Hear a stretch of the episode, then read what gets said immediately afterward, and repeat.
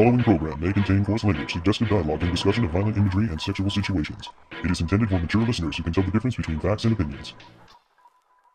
Hi, this is Ian Sinclair. And I'm Joel McDonald, and you're listening to the Toonami Faithful Podcast.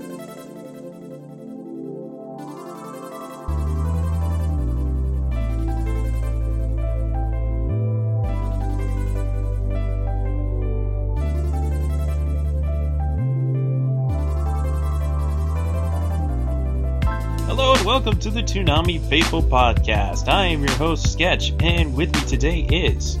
Here's Samurai Darrell Maddox. And. Your esteemed announcer, Jim Nelson. Now, as you heard earlier in the bump, we may possibly have a few special guests later. Oh, yes, we have Dandy and Meow from Space Dandy. But until then, it's an intimate threesome. Ooh, menage a trois. Yeah. You're gonna say the same thing. Yes. They're just gonna finish each other's sentences or even say them at the same time. That that's a new level, saying them at the same time. We are on the same wavelength, baby.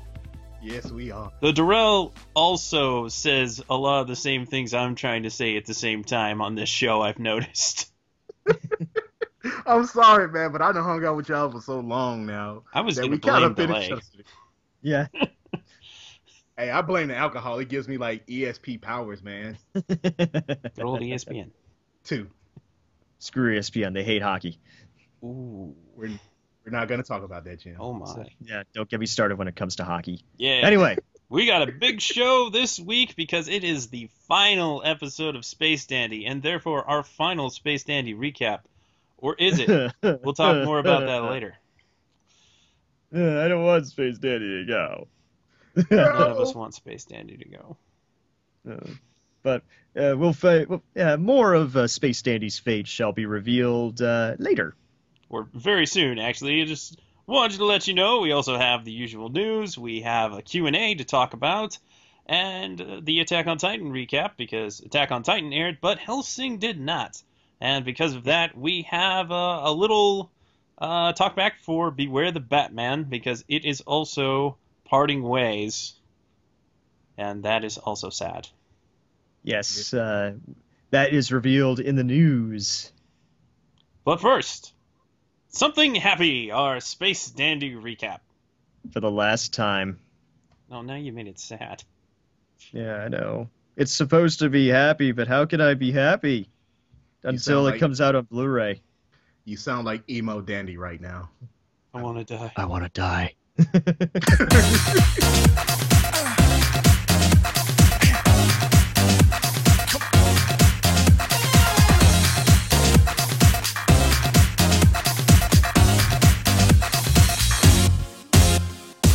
Dandy, episode 26. Never ending dandy, baby. This time I decided to mention some of the other fine people that worked on Space Dandy on the Japanese side as well as the Funimation side because we haven't really shown them enough love yet. So, the character designer and animation director for the majority of the series was Yoshiyuki Ito. The main mechanical designer, as we mentioned at one point, is Thomas Romain. There is a whole alien design team for Space Dandy, which we've never really mentioned, though some of the uh, people on this team have worked in other capacities on the show, and that includes Gakuo Ogata, Kiniriki Monto, Kiyotaka Oshiyama, Makoto Ishiwata, Michio Mihara, Nami Niku ATK, Neo, Shintaro. Doge, Takuhito Kusanagi, Yuka Koiso. Those are the regular folks that came up with the amazing alien designs for Space Dandy. So props to them. Incredible imagination throughout. Let's just let Jim take over from here. The title design, that is, the person we believe designed the wonderful Space Dandy title, was Toshiaki Uesugi. Design works was taken care of by Shingo Takeba. Art director, Ryo Kono. Assistant art director, Yumiko Kondo. Color designer, Yuko Kobari. VFX director, that's the visual effects director, Yoshiyuki Take. Editing, Kiyoshi Hirose. The recording director was Shoji Hata. Sound effects taken care of by Yoshiki Matsunaga. Mix engineering, Masashi Yabuhara. Music producer Keisuke Tominaga. General music taken care of by the Space Dandy Band. Your director was Shingo Natsume, and your general director was Shinichiro Watanabe. But wait, there's more. Yeah. Screenplay Shinichiro Watanabe. Animation director Yoshiyuki Ito. Mechanical and effects animation director Gosei Oda. Storyboards and unit direction Shingo Natsume. Yes, those were the episode credits in particular. Yes, and these were a lot of the names that you saw throughout the entire um, throughout the entire run of the show. Like the sta- the Space Dandy Band, for example, did most of the music. You'll see that if you get the soundtrack. On the Funimation side, the head writer is John Burgmeier. For this episode, the script adaptation was by Jamie Marchi. The ADR direction was by Zach Bolton, and someone we have not mentioned, as far as I know, through the entirety of these recaps, is uh, Steve Simmons and Nita Liu. They were the Japanese translation team. Good job, guys. So they, Especially under the time constraints you were yeah, on. seriously. More about that later. Mhm. The featured voices for this particular episode of Space Dandy were Jeremy Schwartz as Duran and Johnny Young Bosch returning as Johnny. In other words, as himself. Yeah. The additional voices are Z. Charles Bolton, John Swasey, and Chris George. Ah, this episode of Space Dandy. Well, starting from where we left off in the last episode of Space Dandy, because that's actually relevant this time. That actually, I think, is the only time that's actually happened in this entire. This is the only uh, two-parter. yeah. And it's not really a two-parter. It was just kind of something they tagged on at the end, but hmm still continuity. Because this show has continuity and lots of it if you've been paying attention. Dandy, after being uh, released from the trial because apparently he did not murder Guy Reginald, he and Meow and QT and Honey and Scarlet, they're all leaving the uh, they're all leaving the courthouse, and everybody suddenly sees this huge army. Well, what are we going to do about this? Well, the show doesn't really show you exactly what happens here, but Dandy gets captured. Now it's up to Scarlet, Meow, QT, and Honey to rescue Dandy because they all decided he's kind of worth saving. I guess. You just of course he is. yeah, He's Dandy, baby. He's dandy. You, there is no other dandy. Well, there is, but there is no other dandy in this dimension, and you just can't let a man like that die. That that's what they said. Can't let a man like that die. Dandy has always had this amazing pionium energy within him, so he has finally been captured by Doctor Gel on, at the behest of uh, Admiral Perry in order to exploit this unique power, this mega pionium, usually referred to as just pionium, in order to well make a you really big weapon. really, really big, destroy everything kind of weapon. Now Dandy is kind of uh, strung up, and Doctor Gel gives him a talking to, and Dandy continues to kind of play the fool, really, but Doctor Gel doesn't quite believe it. But the biggest surprise, total twist here, it turns out B is a double agent for the Jaicro army, who, as we recall, are the uh, the army that is against the Gogol Empire, which is led by Johnny, the Jaicro Empire. Johnny is informed Johnny. that Dandy is the source of this amazing power, which he figured, well, that's weird. Wouldn't have expected Dandy, but okay. And he sends out a full assault. He had sent B as a double agent to obtain Dandy, but B wants to flip the script. He decided that he wants to be the king of all things. Yeah, he's not going to settle for just pirates or ninjas. He's going to be the king of all the things. Hey, when you've been a butt monkey as long as B has, you probably are going to get mad as hell and not want to take it anymore either. I think he's been watching too much Sonic Saturday AM. Why did you say that? Because that's exactly what I thought when I saw it. Point taken. Now, Dandy's rescue crew has finally made it here in all of this chaos, as B has pulled Dandy away, and well, he shot uh, he shot Doctor Gel, which uh, I don't know. I felt a little Evangelion right there. nah, what happens in Evangelion, and spoilers, um, uh, Ritsuko tries to shoot Gendo. It doesn't work. It tries to, um, actually, she tries to blow up uh, everything that is NERV. It doesn't work, and then Gendo shoots uh, Ritsuko.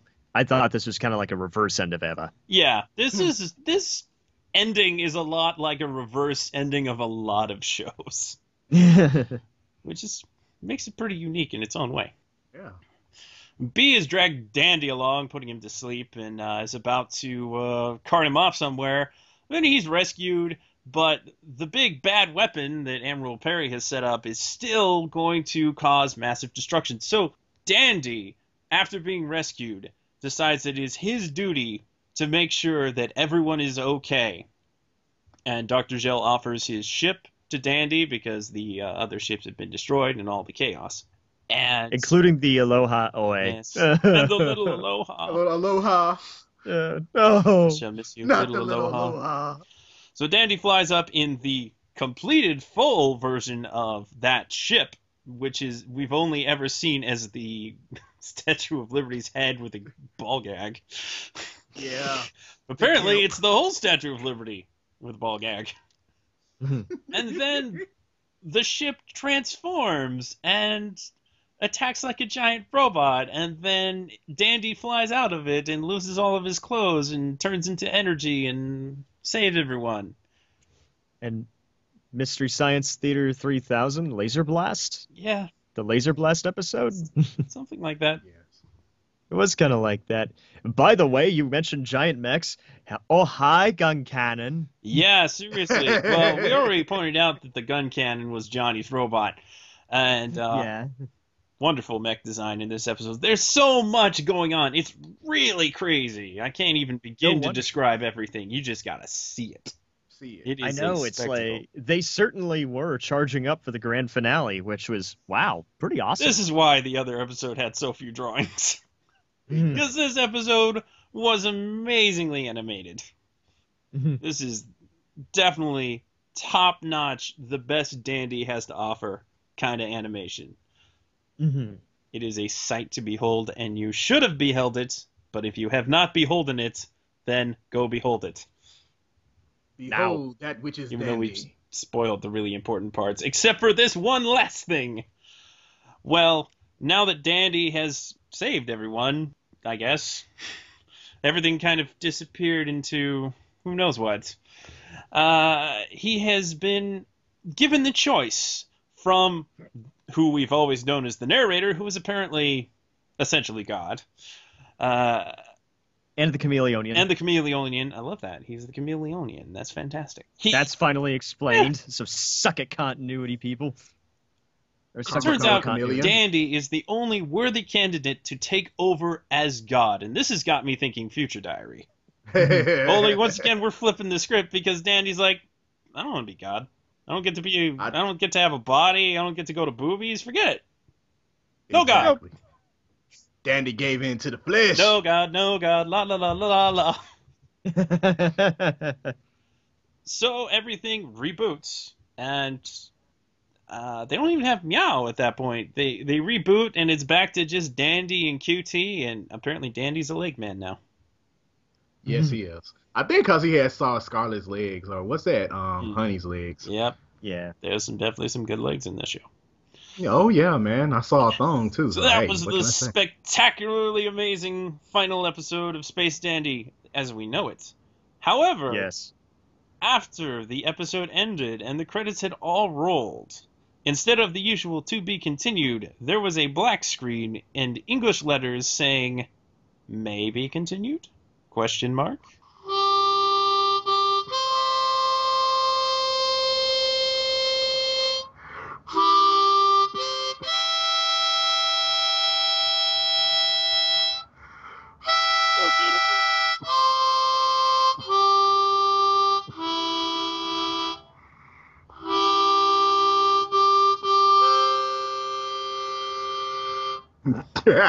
it came back, folks. Yeah. You you searched long So- and hard for that thing, didn't you? Ah, dude, I actually while we was recording, I actually looked in the box. Well played. Well played. Perfect timing. Well, Actually, um, if I may say something real quick, the way it loops, what makes us think that like this is a story that hasn't happened before? You know what I'm saying? Well, you know what? Oh, To be- that's to a be- good point. Well, actually, to be honest with you, Jim, I think when I was watching Space Dandy, he Dandy actually did say something kind of close. If I'm not wrong, he said that you guys have risked your lives to save me before, which means that in all due actuality, Dandy has knowledge of this before. Right, Dan. I think they said that Dandy should have forgotten what happened in the other uh, timelines, but he didn't. No, he never did. And so, and so we have our Crisis on Infinite Dandies moment, where uh, all of the various, uh, you know, dandies like Dandy One, Dandy Two, can you know will converge into one. Exactly. I knew that he was an interdimensional dimensional being, man. I was like, everything that he does defies the laws of physics. That is that is very hard for someone like me, man, who studies quantum mechanics to let this go. Yeah. Yes, but you know, Wyman. Dandy's full of that crazy pionium energy, so Yeah, it's like he like a Jedi or something, man. Like he got some midichlorian account, except it's pionium mm-hmm. instead of me- midichlorians. Yeah. Yeah, that was Be quite the careful who you mention. Dependent. Be careful who you mention midichlorians to. Yeah, seriously. Oh, I got to pour one out Anyway. for Star Wars: The Clone Wars too, because it is gone and it is not coming back. No, No. and uh, I guess it's probably not a, just as well that Paul isn't here because, well, He already got two episodes of rants. oh yeah. he would have extended no it. More of Into, he would have extended it into two more. He would have. Well, you see what I'm seeing here, man, is like we need more Western cartoons and everything, man. And practically it was actually doing well in this spot for the time period. it certainly was, but you know you got what? the Um, mannerisms. I'll give you that.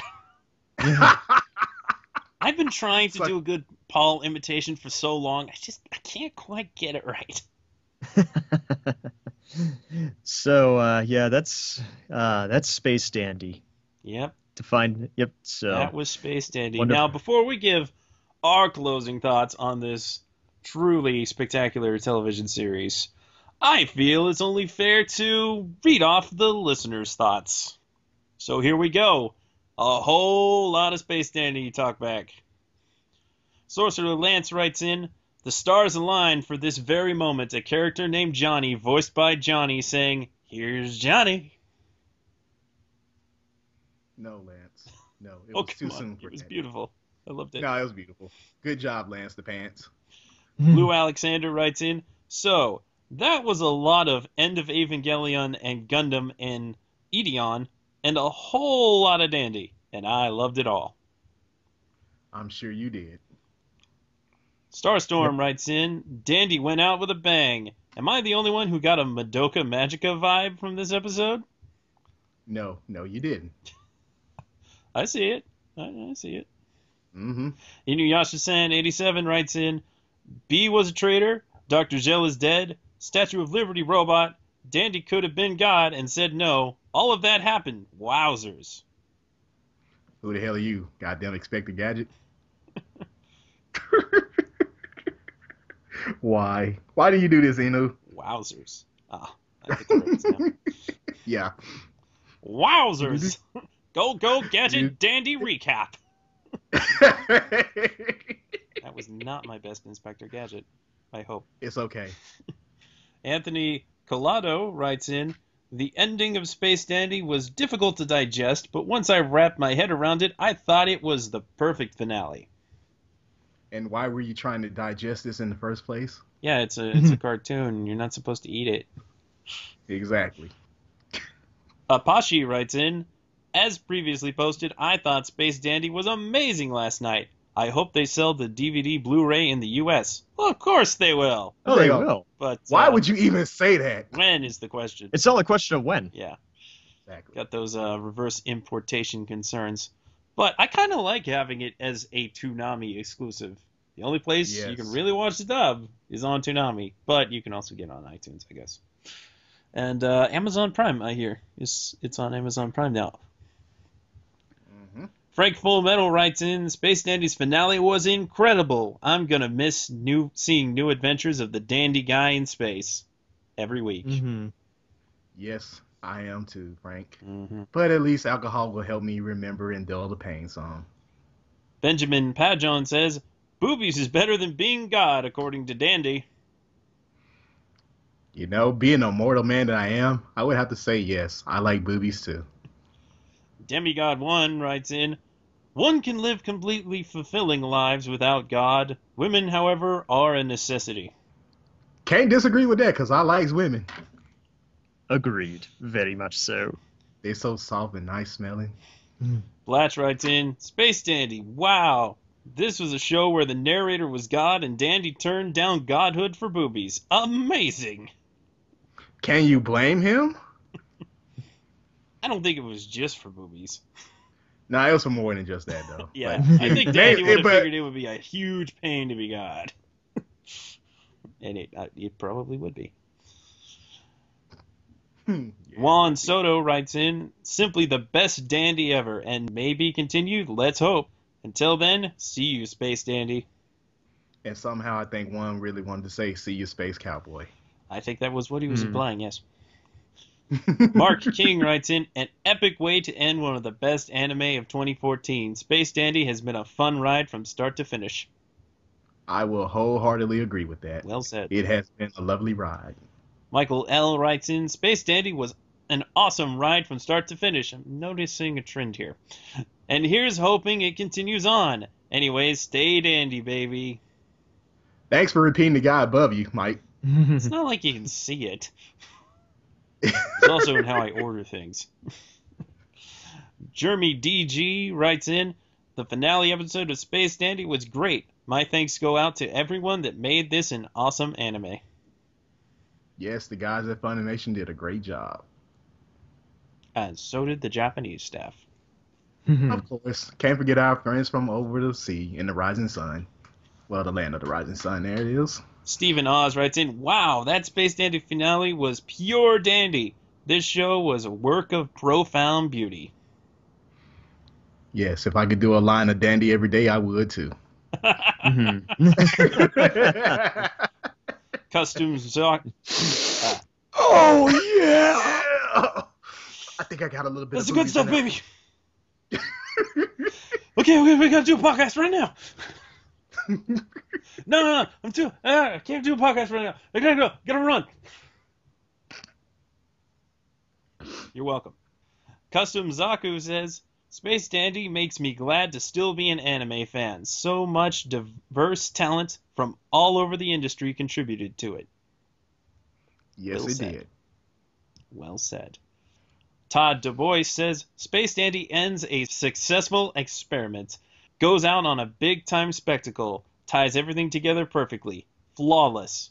Sometimes with Space Dandy, I'd go, eh, but when it works, it works, and that's gonna give it a long shelf life. Mhm. Well, considering how the ending went, yes, it will have a long shelf life because it constantly loop casts itself. hmm Don East writes in, so that was Space Dandy. How was it? Crazy good. This show was not Bebop 2, but that doesn't belittle the show's overall quality. The setting is that perfect kind of surreal, and that makes the emotional or intense moments all the better. The voice acting and the animation are good, the characters are likable, and it has an amazing soundtrack. Basically, this is what a Red Dwarf anime would be like. I recommend it, Damn! Mhm. Damn you, Donnies. even with a cat. Finally, some. Even with a Yeah, cat. No, no, no, Dude, no, no, no, dude. The Red Dwarf. A robot. Dwarf, um, eh, yeah, yeah. Red Dwarf. I'm glad somebody else knows about that besides me. Of course. Red Dwarf. And Good stuff. yes, David Lister. You get back to watching more of that. You know, there Yeah. are quite a few similarities to Red Dwarf now that I think about it. I know, right? Hmm. Maybe they saw some Red Dwarf. Hmm? Yeah, who knows? Tarzana, our friend Jennifer writes in Space Dandy is such a great series. I'm so sad that it's ending. Or is it? That was one hell of a ride, and I'm glad I was on it. And you were drunk the whole time. Mhm. Damn, Alki. That's the best ride. DBZ We09 says, Talk about a dandy grand finale. That was one hell of a thrill ride. Everybody's calling it a thrill ride. Be original. and I am glad to have been part of it. Movie, please. I loved Space Uh, Dandy. The dude was one hell of a dandy guy in space. The finale capped it off well. Our resident data monkey Colt Burt says, That is how you write shit. That is how you make a good show. Quality writing. Dandy never dies. Holy shit, Data Monkey actually approved of something. Yeah. Because it's not mainstream. or GXP. Broken clocks, right two times a day.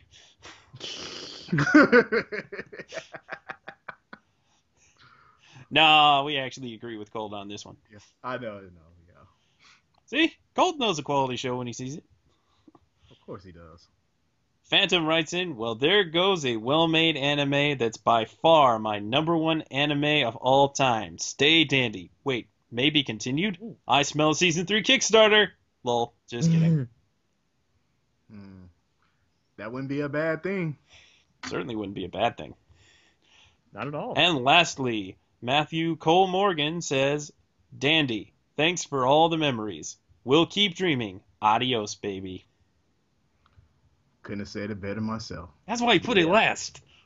Mhm. See, I have plans. I see. You and your damn continuity. So, Darrell, what are your thoughts on Space Dandy? I was thoroughly satisfied with the ending because most of the time when you see an anime, man, it normally leaves you kind of wanting or pissed off, man, at how the ending goes. But with Space Dandy, I was actually impressed and just satisfied all the way because even though it ended the way it did, it still left room for, hey, there's a possibility that we could have a season three of this. You know, they're not making any promises, but hey, even if you don't get a third season, guess what? You can watch this over again and still be satisfied with the ending. It doesn't leave you questioning. Mm-hmm. 26 is a good number, Yeah, it is. It's a pretty good number. especially if it's going to air once a week. Right. Indubitably. What are your thoughts, Jim? I thought um, I thought Space Dandy was absolutely phenomenal. Uh, from start to finish, it was just an excellent, excellent show. Um, great production values, great imagination. Um, it was unique in so many ways that um, there really isn't anything else like it. And so, I th- because of that, I think um, you know that's why Space Dandy deserves a very um, you know, a, it deserves its place in anime history of, as an experiment and a very successful one at that. And um, every and uh, I just there were some good episodes, some episodes, but there were never any really, honest to god, bad episodes to me. And because of how well it shall it batted, shall we say, um, this was a um, you know this was a fantastic series from start to finish and um, you know the way they just the way they just had a commitment to quality the whole way through Wow. that's it How do I follow up that? I, you know, Space Dandy, it was art. It was expression. It was emotion and feelings. And uh, it was just, it was art. It was all over the place. There were so many different styles, so many different genres, love letters to this, that, and the other thing, both Japanese media and American media, and even media from other parts of the world, possibly. I just probably didn't catch the references. They're just so there's so much crammed into those 26 episodes. And every episode was a different experience. And you can't really say that about a lot of shows. There's there's consistent shows, there's good shows, there's bad shows, and then there's something like Space Dandy which is consistently different every time you see an episode. And that is truly something remarkable and special and something that should be cherished. Because you don't see these kinds of risks being taken all the time. And for this to also be a world premiere in the US, props to Adult Swim for pulling this off. It's remarkable. And The uh, ultimate hat trick. yeah, no kidding. well um, i think it's props also to um, studio bones and uh, everybody else Yes. at Bandai as well because they had the will to make this happen. They wanted to make this happen Absolutely. from uh, day one. From the moment that Jose and I talked to them uh, last year at Otakon, we knew that the the desire was there to make something that was truly a, that was really unlike uh, any anime that has come in you know like the last five ten years or something like that, maybe even longer. Mhm. And because of the, with all the people that we've talked to in the industry about this, um, it was clear that this is going to be a beloved show by many, many people just because of how it was willing to take risks, to break the mold, to just do whatever the heck it wanted. And it com- and they were lucky enough to command the budget that they did. And this was just a grand slam the whole way around. The stars really aligned on this one. They really Yes. did.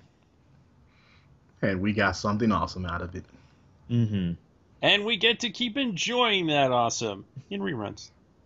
and then even more against um, even more once it comes out on DVD and Blu-ray, Oh, Blu-ray. which that is going to be a very very happy day. Yes, it will be indeed a happy, happy day. And I hope we get the soundtracks too. Yeah, that'd be nice. That'd be cool. I mean, you can import them, but come on. Mm-hmm. Importing yeah. costs a lot of money. That's true. It does. It does. It- As a guy who used to import a lot of video games, yeah. but you know what? They've already uh, announced the uh, Blu-ray set for Space Dandy in Japan, I believe. I believe I retweeted that earlier this morning or yesterday or something like that. So um, I have a feeling it can't be too too far off. It'll be sometime in 2015, probably the middle of 2015. Until then, enjoy the reruns on Toonami. They're So at just the right time of the night where you could be coming home from the bar totally wasted and watch Space Dandy. And that'll be a the- glorious time. that's the best way to enjoy Space Dandy. Totally Completely wasted. wasted. Well, at least some of the episodes. Yeah. Yeah. I enjoy coming home wasted. There is Mm-hmm. something special about that. yeah, it will be kind of awkward is to go from Hellsing Ultimate to Space Dandy, though. Yeah, the tonal sh- just the the, total uh, shift the will be neck breaking. whiplash inducing, yes. exactly. I think So- that's all we need to say about Space Dandy until our interview later in the show. So, on to Mhm. the news.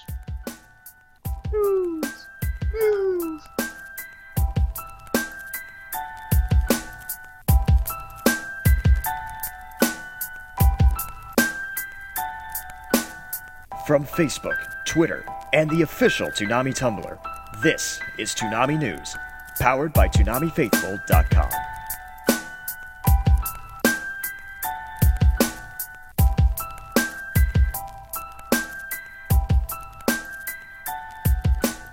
Naruto Shippuden at 1 a.m. and Hellsing Ultimate at 3 a.m. both ranked number one in their time periods among all targeted young adults demos. Attack on Titan at 11:30 ranked number one in its time period among adults and men 18 to 24 and 18 to 34. One Piece at 1:30 was number one in its time period among adults 18 to 24 and men 18 to 24 and 18 to 34. Gurren Lagann mm-hmm. at 2 a.m also ranked number one in its time period among men 18 to 24 and 18 to 34. And overall, most of the Toonami block premieres saw gains among adults 18 to 34 and men 18 to 34 versus last year's time periods. Gains! Gains, love it. So, your Toonami ratings for Saturday, September 20th, 2014 are as follows. Now, this first segment, as usual, is the 18 to 49 adult ratings. So be sure to keep that in mind. So, one second. Attack on Titan got 813,000 adults 18 to 49. Bleach 660,000. Space Dandy did 565,000. Naruto Shippuden did 512,000. One Piece raked in 469,000. Gurren Lagann got 421,000. Beware the Batman 396,000. Hellsing Ultimate with a huge jump, almost 100,000 to 491,000 adults. Full Metal Alchemist Brotherhood got 388,000. Cowboy Bebop 362,000. Star Wars The Clone Wars 370,000 and Samurai Jack 303,000. Now for the total viewers. Attack on Titan, once again, creeping a little bit closer to the record that Bleach owns 1.507 million viewers. Bleach did 1.17 million viewers. Space Dandy did 1.045 million viewers.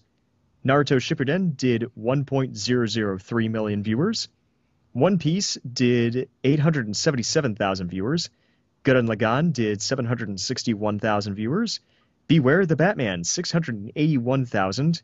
Here's that jump we were talking about. Hellsing Ultimate, 882,000 viewers. Think about that for 3 a.m. Full Metal Alchemist Brotherhood, 724,000 viewers. Cowboy Bebop, 683,000. Here's another jump for you Star Wars Clone Wars, 745,000 viewers. And Samurai Jack, 670,000 viewers. Those are your ratings for Saturday, September 20th, 2014. I don't know about you guys, but I like these ratings. I like them I'm- too. Like them ratings. I love those ratings. them ratings is I good. love. I especially love the uh, Hellsing ratings. Yep. And uh, one can only wonder how much better it's going to get when it moves up an hour. Exactly. That's where I thought it should have been the whole time. But yeah, who knows? Stuff happens. hmm Yes, it does. Oh, mercy me, Yeah. it gives me the vapors. Definitely nice to see Space Dandy doing well in the final stretch. And uh, Attack on Titan keeps kicking ass. Mm-hmm. Well, it's uh, it's only going to get better from here. So, like I keep on saying, so just keep on watching, guys. Trust me, you you will love the payoff. Okay. Oh, it pays off so well. We have the trending rundown. We did a lot better this week. Yay. Twitter was broke last week, Had to have been. Well, or at least on drugs. I suppose anyway. actually not that many shows trended, but lots of different things trended. On the U.S. trends for Saturday, September 27th, Sunday, September 28th, Rukia from Bleach, hashtag Space Dandy and Space Dandy without the hashtag, also during the West Coast airing, hashtag Space Dandy finale. Here's Johnny from Space Dandy, Stay Dandy from Space Dandy, and hashtag Beware the Batman, also during the West Coast airing, or frankly, also during the later airings, because that was 'Cause a that's all there marathon. Because that's all there was after 2 p.m. or 2 a.m. Excuse me. After 2:30 a.m. hmm After 2:30. Yeah. The worldwide trends are Rukia from Bleach, Here's Johnny from Space Dandy, and Stay Dandy from Space Dandy. Hmm. Mm-hmm. And the mobile app trends, hashtag Space Dandy. And Tumblr trends, Space Dandy. Yay! Very nice.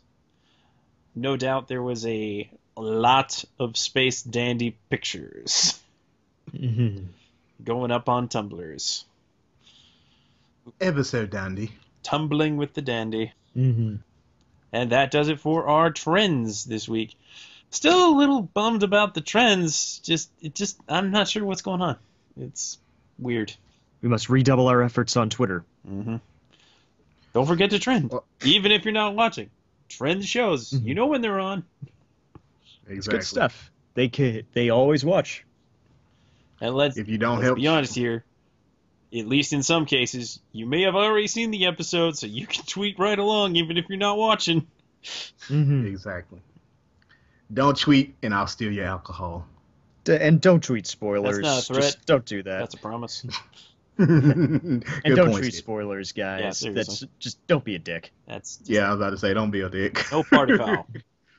yeah, Man, nah, not cool, man, not cool. not cool at all.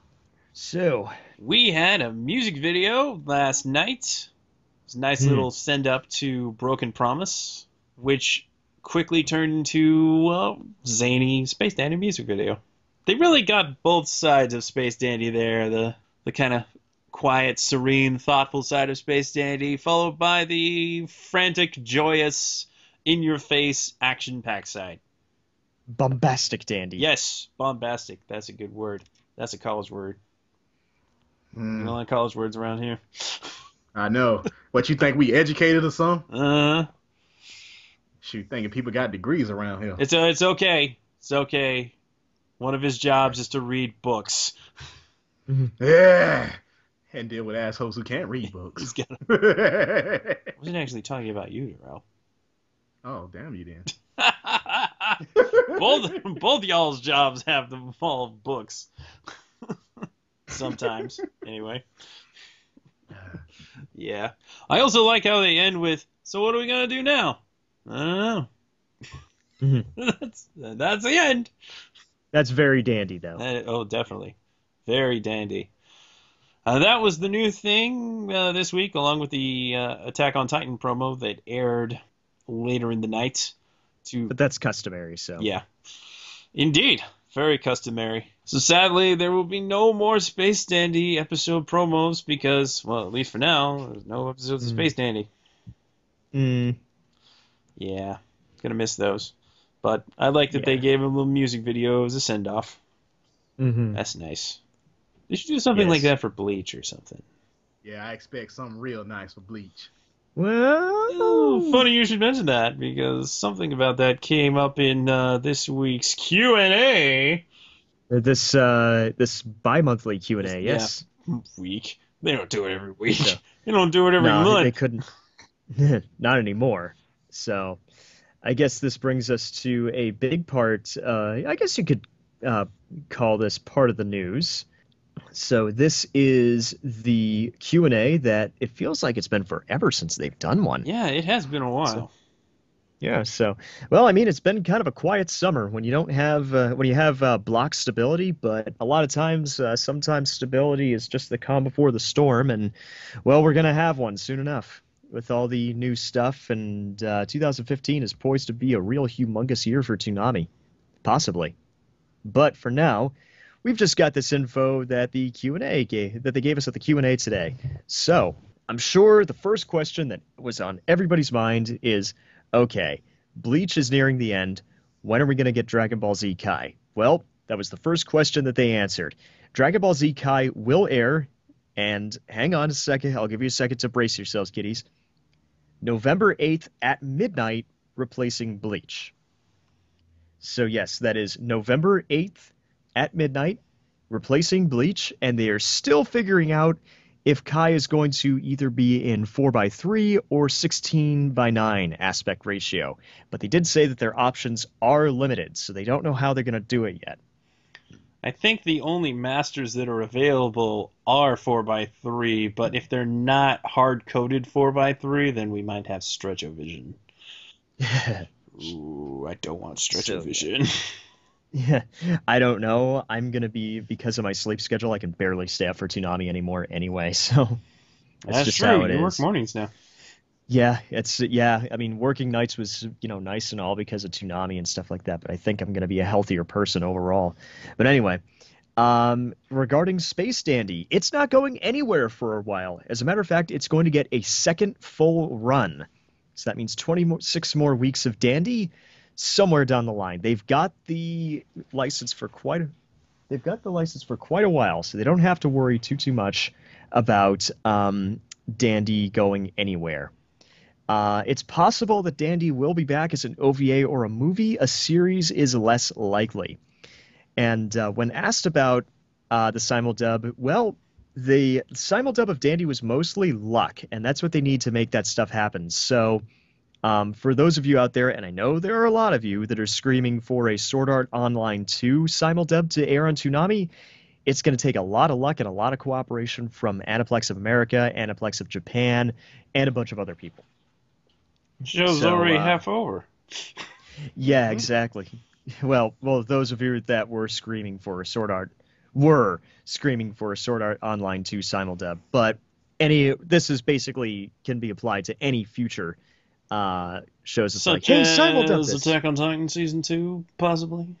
Possibly, yeah, that's the one that everybody's talking about, but we don't know when Attack on Titan season two is going to happen. Someday. So, someday, hopefully soon. I think next year might be pushing it, but anyway.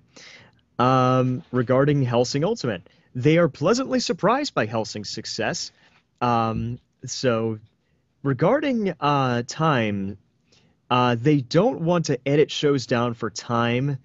Uh, so it won't happen often that they do that. Regarding some of the other episodes out there, Uh, for example, next week's episode is 67 minutes.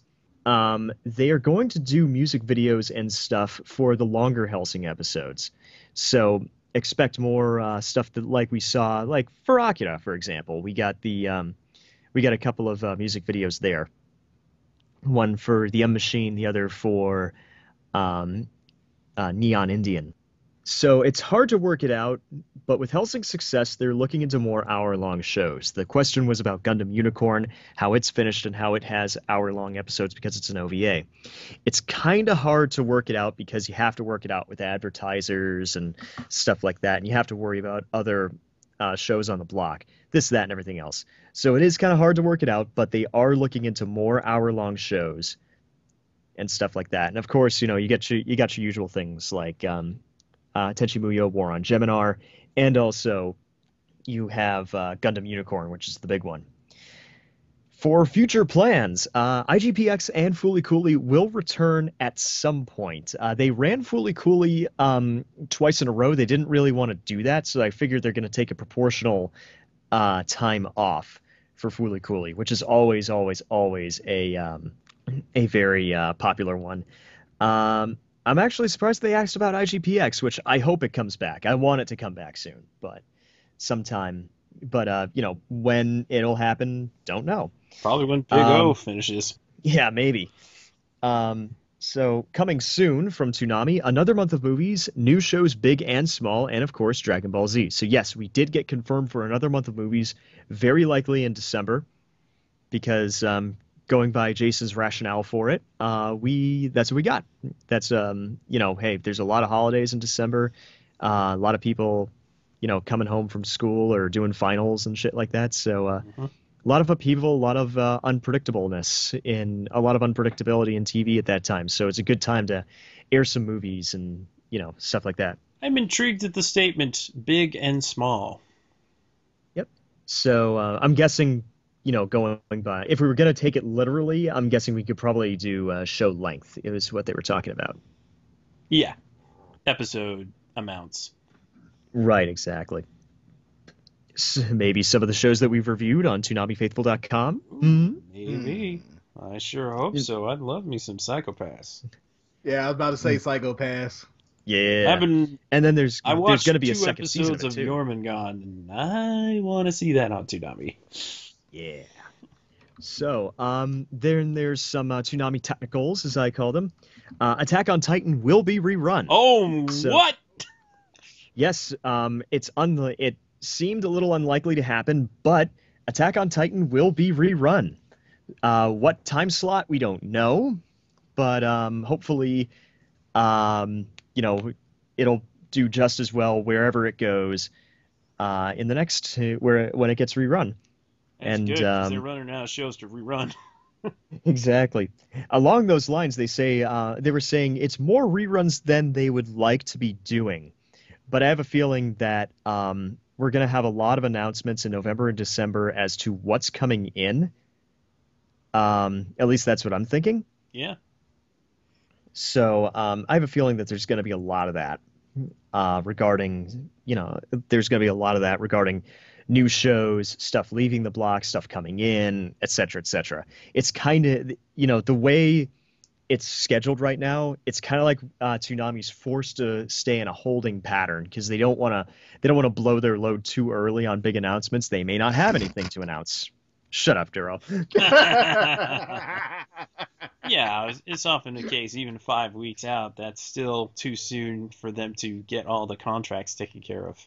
Exactly. Um, I have a feeling that when they've announced stuff, like for example, when they announced Blue Exorcist as early as they did, uh, the ink was probably still wet on the paper, but they were going to announce that anyway. and they and they have and using uh, Blue Exorcist as a barometer, they have announced stuff really really early. So Yeah, uh, and hey, they announced um, Way I mean- early in that case. Exactly. Um, Dragon Ball Z Kai, they announced that they got the rights to that. That was way back on Memorial Day weekend. It's going to be six months. But other times, the first thing you find out is during a promo, like Exactly. with Attack on Titan, which I think is brilliant. hmm I love when they do that. Yeah, exactly. And you know what? They they caught us all by surprise with Attack on Titan. So, um, oh, also, uh, really quick, here's hoping that in the month of movies is Evangelion 3.33 at long last. Um, maybe if it's done getting refurbished. or whatever the hell they're Apparently, doing you with it. I can redo. know. I yeah, exactly. I will never stop making that joke. I've asked um, I asked Justin Rojas twice at conventions this year if there was anything new to report on Evangelion, and he hasn't had any updates for me. So he's probably going to get sick of me really, really quickly. but I will not be seeing him at AAC next month. So Big O season one rights are currently not available. Um, who knows what's going on? Uh, Sentai, you know, usually does their own thing. Um, we have no clue. I think that's more season- of a sunrise kind of situation, actually. I think you know what? I think you're right because for all we know, Sentai doesn't have the um, broadcast. uh, the broadcast rights. Yeah, the broadcast rights to Big O. Speaking of which, So- uh, only Sunrise and Bandai have the broadcast rights to Gundam Unicorn currently. So even though it's dubbed, and theoretically Toonami could maybe work with them to pull that off, Mhm. yeah, good luck with that. exactly. Uh, there are no American action cartoons that they can afford at this point, so Samurai, Samurai Jack is standing alone. 'cause it's free. Um, yeah, because it's free because they own it. Um, and the thing is, considering where you're going to run a uh, American action show, you're probably not going to want to pay too much for it anyway. Yeah. So, um, as soon as the HD tapes are available, Cowboy Bebop will be airing on the block in HD. Ooh, I asked that guessing- one. Yep, yep. I figured I mentioned that. I was Uh, really I didn't- hoping that they would say, yeah, when it moves to three. Yeah, yeah. Well, the thing is, um, I have a feeling those are probably going to become available as um, either before or around the time that the uh, HD Bebop sets are released, something along there. Yeah, probably. Which, by the way, the extras on those December- are looking nice. Oh yeah, they Funimation just announced all the new extras. I'm still getting the Funimation set because I want the vinyl art. I want it the way the easel and how it comes with the uh, vinyl uh, record uh, vibe there. Very cool. Uh, Intruder 2 is still on track for sometime in 2013, and they are planning for things beyond Intruder 2's broadcast. Because remember how uh, in uh, Trapped in Hyperspace they had, uh, you know, thing. I believe they had something at Toonami.com where you could, uh, you know, do something. Uh, but that's kind of what they're going for. they're going. stuff. Yeah, they're going for more interactive stuff and things beyond Intruder 2's broadcast. And it's going to be beyond, you know, like the the bumpers that they'll do for Intruder 2 and also the uh, I assume uh, you know all the other stuff that'll come with it. And they said it was planned to be multi parts. Yes, just like the original Intruder. Now, So- that's interesting. So, um, actually, regard going back to American cartoons for a second, it's not possible to replace Beware the Batman with Batman the Brave and the Bold. Um, so That's a darn I shame. Think, That must be DC's kind of thing because Cartoon Network probably still has it, seeing as it's on their website. Very true, very very true. But who knows? Um, I don't know. I mean, I never saw Batman the Brave and the Bold. So oh, it's really fun. It's actually maybe too lighthearted for Toonami, but probably. It would It's- it would say stick it's- out a bit. Maybe if you put it next to Samurai Jack, it wouldn't feel so lonely. But Yeah. it rarely gets Um, dark, and it's it's a really fun show, and it's on. Netflix, so people should watch it. Yeah, exactly. Uh, actually, regarding that, um, the question came up again as if you know what's uh, uh, where does Toonami's play? Where is Toonami's place as opposed to um, you know streaming delivery services like uh, Crunchyroll, Hulu, and Netflix? And Toonami's answer was they are more like a catered meal as opposed to Hulu and Crunchyroll, which would be a la carte. Um, they say that uh, it's the way that they um, take care of their packaging. It's the way they present themselves. Uh, and this is still what sets Toonami apart, even all these years later, they still present Toonami uh, in in a very different way than any other block on um, TV or anywhere. Hulu, Netflix, Crunchyroll, they don't package their content. Uh, I think even Neon Alley was when it uh, did the, you know, honest to God TV thing before they uh, made the transition to uh, on demand stuff. The thing about it was that they, I think even they had better packaging and stuff like that. It's like, hey, you're watching Neon Alley, whereas Hulu, it's like you know drops you right in. So that's how they see themselves as a catered meal as opposed to a la carte, where it's just something you just like a grocery store where you just pick something off the shelves. They are looking into tuna- possibilities for Toonami merch. Now that would be cool because I think that would be a good way to expand another uh, revenue stream coming in, and if, especially if they keep their stuff limited. Make some money. Mhm, exactly. Give me money Shut up and take my money. now. Game reviews are a group process unless it's Skyrim. And apparently, they're not going to review Destiny, or are they?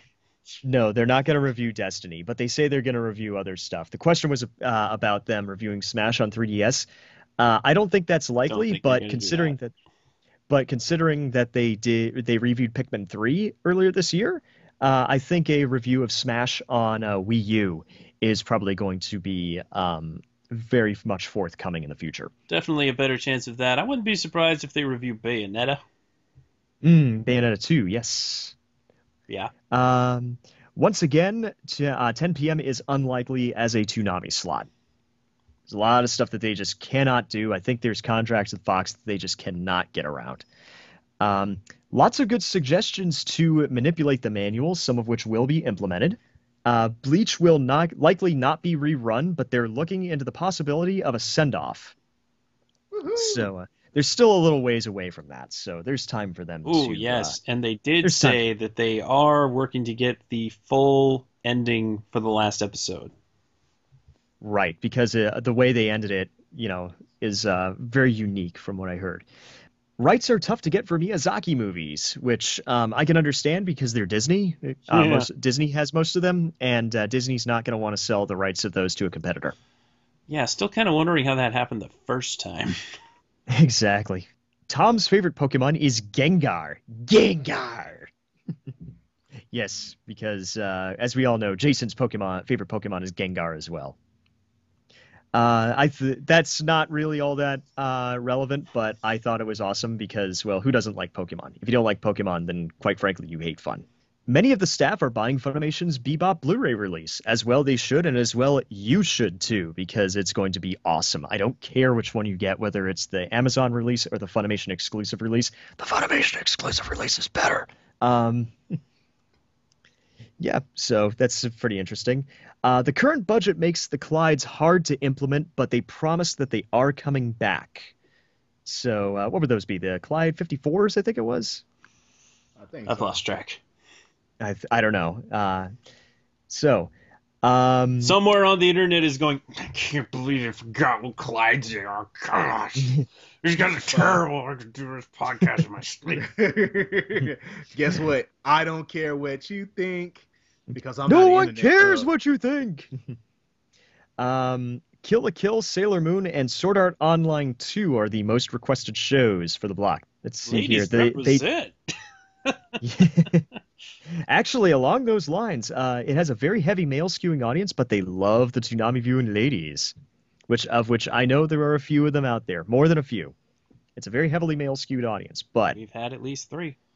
So uh, they try to plan six to eight months in advance at least, but a lot of last minute stuff happens, as we saw, which is why they had to hastily throw together that tuna- that um th- that send off for uh, Beware the Batman. I wanted to say something uh, regarding that as far as Yeah. uh, keeping up with their legal contracts go. Now, the lawyers, they're only concerned about not getting fined. They don't Yeah, care if shows air or if they show completely or whatever. So Mhm. I just, there's really no way of us knowing how easy it is to get that information. And Mhm. let's not kid ourselves. The Toonami stuff is on top of all of their other work, which most likely keeps them very busy. So Mhm. cut them some slack. Be grateful that you get what you get, Yeah, we could still be in a Toonami-less world. and I don't want to think about that world anymore. No, because it, was a horrible world to live in. Um, so, uh, new mixtape is unlikely, but they are working on something fun for Christmas. So, uh, remember all those mixtapes we got? All those Skull Island mixtapes, the IGPX Ichi Megamix, the Supernova Megamix? Yeah.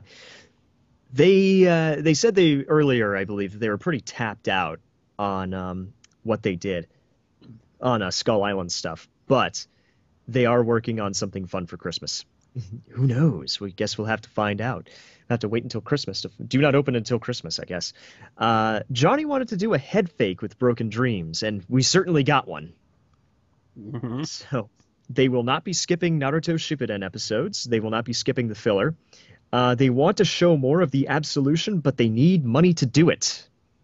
So uh, yeah, we might not see more of the uh, game room or whatever unless something happens, unless they partner up with uh, Sony or Microsoft again.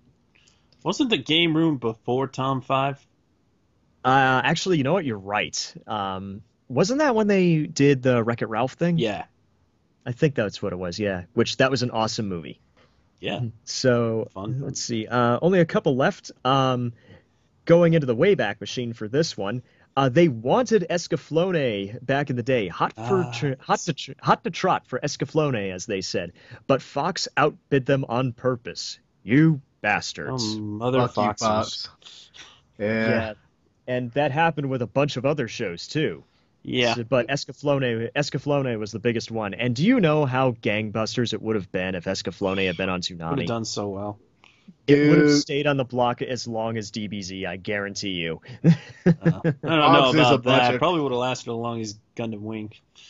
Probably, Bob- but yeah, on the coming on the heels of Gundam Wing, can you imagine how well Escaflowne would have done? Man, that would have done really well.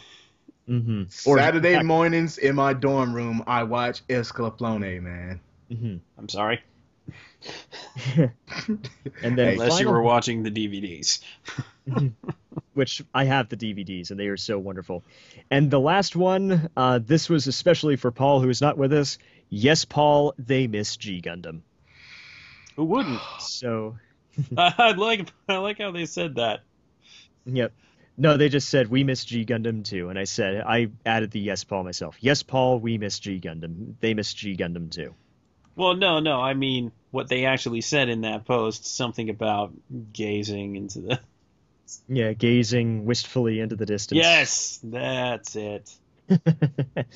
I don't know if those were the exact With words, the help but yes. of Kyoji. Have you seen this man? So, Have you seen this man? so- Have you seen this man? Have you seen this man? Giga. And so that is all for the Toonami Q&A. Uh, it was actually a better Q&A than uh, we've had in previous months. Oh, what do you Uh, know? was- You wait long enough and you can have a good Q and A. exactly. There was actually, you know, there was your typical compliment of "Why don't you show sub?" and stuff like that. But um, There's always one. there's yeah, there's always at least a couple, and uh, Uh, it was brought up a ton. Actually, they just only post one. Exactly. Um, so I think there's some stuff that will uh, show up. But yes, the big one to take out of this Q&A is November 8th for Dragon Ball Z Kai at midnight. at midnight. So Midnight. something's gonna air at eleven thirty. It's not Dragon Ball Z Kai. Mm-hmm. Whatever. Unless be. they... Whatever could it be? Unless they're rerunning Attack on Titan at 11:30, or there's something they haven't told us about You yet. know, honestly, because they're doing movies, I would not be surprised if they reran Attack on Titan in that slot for like four weeks. But we'll see. Uh, I I kind of like the idea, and I know this is going to be really expensive, but if they premiere a new show with Dragon Ball Z Kai that same night, and then those shows get to air even through the movie month, you start the movie at twelve thirty because people are used to Toonami premieres going until at least three now. So why Yeah. not? I say, uh, you know what? Um, I haven't mentioned this show before for 11:30 to take over, but it is a Viz show. Give me Accel World at 11:30. Do it. Give me Accel World at 11:30. I would like Tiger and Bunny. I'd like Tiger. I mean, Tiger and Bunny. That'd be nice, but I. But I think Given Tiger uh, and Bunny works really well for 11:30 because there's a little bit of American in there. yeah, America. I think so too. It's very, uh, very American inspired, but we'll see. Accel would be nice to see. Mm-hmm. And Gargantia. The Gargantia is probably not an 11:30 kind of show. hmm I don't know. I just want Accel World on Toonami. I think it's perfect for it. I also think Bloodline would be good at 11:30 It certainly would be. because it's comedic. really It's comedic. It's awesome. I love it. So, Year um, of Bryce. Year of Bryce. yeah. yeah, more Bryce. We can't let Year of Bryce. Bryce end Year yet. of Bryce. Well, I th- that's all for the Toonami Q and A, and uh, I think at this point it would be we've uh, beaten around the bush long enough. I think it would be a good time to uh, go into the other room to check and see how our guests are. No, they're not quite ready yet. It's time for the Attack on Titan recap.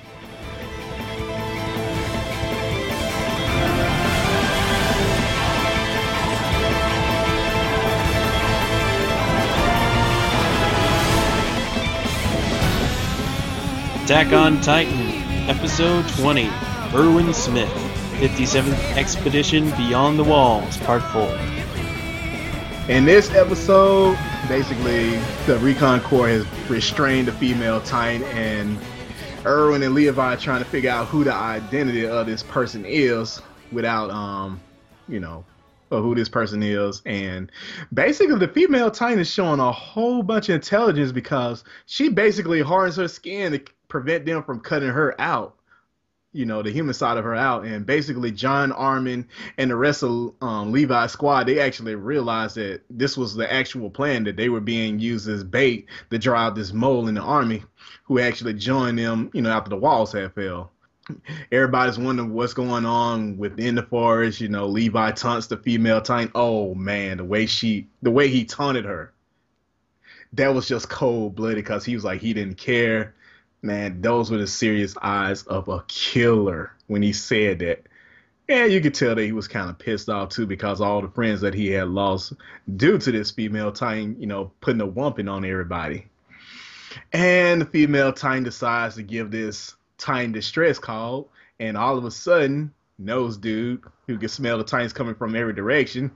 I forgot his name. Sorry, people. It's like that sometimes. But Titans just start coming out from all friggin' directions and start eating the female Titan. That's what ladies want. And despite this, despite the Recon's Corps' best attempt to stop them, they end up consuming the whole female Titan body. But the thing was, what Erwin said was, even though they saw the body consumed and everything, they still couldn't figure out whether the person inside had been eaten or not, and did they get away? But Dun dun dun. here it comes, folks. The mole literally um kills Gunther, you know, taking him out. And they're still trying to figure out, and that basically leaves the whole squad pursuing this person because they're trying to figure out who this is. And boom, yet again, the female Titan reappears. Somebody gonna get killed, y'all. And that is pretty much our episode of Attack on Titan this this week summed up. Oh, you feel it coming. Oh yeah. Next week's gonna be crazy. I just, I just gotta say, I really like Petra. Like, I really mm-hmm. like her. I know, man. Like Petra's that chick eyes. that you can. I know the puppy dog eye. You can settle down with Petra, man. Oh man, it's so cute when they talked about her peeing pants.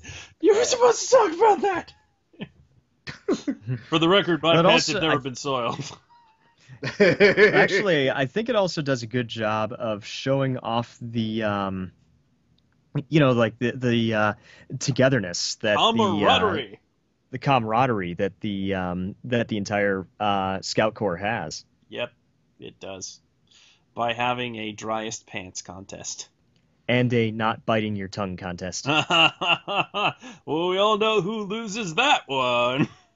hmm yes, it's kind of fucked up how Thunder Gunther got his neck slit, though, man. Oh man, I mean, seriously, that's just fucked up, man. and that Mhm. female titan's devious. Yeah, well, you know, Certainly is. Well, since the Garden of Eden, we've been screwed, gentlemen. okay. That's how I said it. Okay. I like that little moment with Sasha trying to keep Mikasa from leaving. Mhm. She's like, well, you know, you do have good instincts. You might be onto something. Yeah, for all due purposes, I would say Sasha was actually logical in this, even though she was driven by fear. Mm-hmm. In- instincts still go to show like look here this is a situation even though no matter how good you are mikasa it's a possibility that you could die if you try to confront this. I mean it's kind of like a unit finding out like oh shit we didn't put two and two together. This is what our commanding officers did. We're about to be we're bait. Basically you might as well just say they cannon fodder at this point man. Yeah. hey Yeah. you're gonna lose some people man no matter what i don't care who you are in a mission like this soldiers go out everybody is not coming back especially when you got an enemy like that and the enemy actually does show some intelligence This enemy shows quite a lot of intelligence. Very, very quick at thinking on her feet. Uh, it's willing to sacrifice a great deal in order to meet her goal. Scary. Yeah she sacrificed her body Oh, the Titan booty. I know, like Pour one out for the Yeah. Titan booty. yeah they got some hot butt that night yeah, literally. literally it's like she finally got what she wanted she was eating Oh. where's Where's Commander Pixis when you need him? I know right yeah, it's He's probably like, somewhere hmm, drinking. I wouldn't mind being eaten by that sexy Titan. Okay, Toonami Talkbacks. Master of the Arts writes in The info dump scene going back and forth makes a hell of a lot more sense in English than it did in Japanese. I don't know. I understood both, so mm, guess it depends on the brain capacity at this point, buddy. Gotta read those subtitles fast. exactly. Inuyasha-san 87 says that female Titan's scream was intense. Titan cannibalism not pretty. Great episode and pour one out for Gunter. Pour one out for Gunter. Chestnut uh, head. I know. Uh, I don't know about pouring out booze like that. I'm, I'm, I'm tend not to be wasteful in that sense. Yeah, Is it okay if it goes to my kidneys first? Gunter knew the job was dangerous when he took it. Damn right. Yeah, he knew it. I'm sorry. That is the job of a soldier. To die. I will give my body to the king, sir. He doesn't want your body. It's not a sexy Titan body. no, it's Juan Soto writes in, Hmm, I wonder who the female Titan could be, folks. Looks like we have another mystery. Call Sherlock Holmes in. Yeah, he'd figure it out. Elementary, my dear sketch. Elementary. DBZ We09 says, I bet the guys will eventually open that Titan up and find out who the woman behind all of this is. Yeah, we know. Some kind of woman she is. Mm-hmm. Tarzana writes in, the female Titan had some neat tricks, but I feel bad for her. That's a horrible way to go out. Sorcerer Lance writes in, anyone notice the scouts pulling Naruto by flying through the trees? Those are some long swing slash jumps. More of a Spider-Man. Yeah. Well, I guess Spider-Man doesn't hang around trees much, unless he's in the jungle or the forest. We'll give you the Naruto revs this time. Yeah. I guess. Michael Morse writes in, I can't wait to hear your thoughts on who the female Titan's identity is. Man, we already know that it's um what's that? Um dang, Earth the Kid? No. Dang. No, it's Petra. Petra is the female Titan. It's You know, Mikasa. it's- it's- yeah. You know, Mikasa is that smart, man. She's capable of Real being in two places at once. Exactly. She wants Eren that bad. Yeah.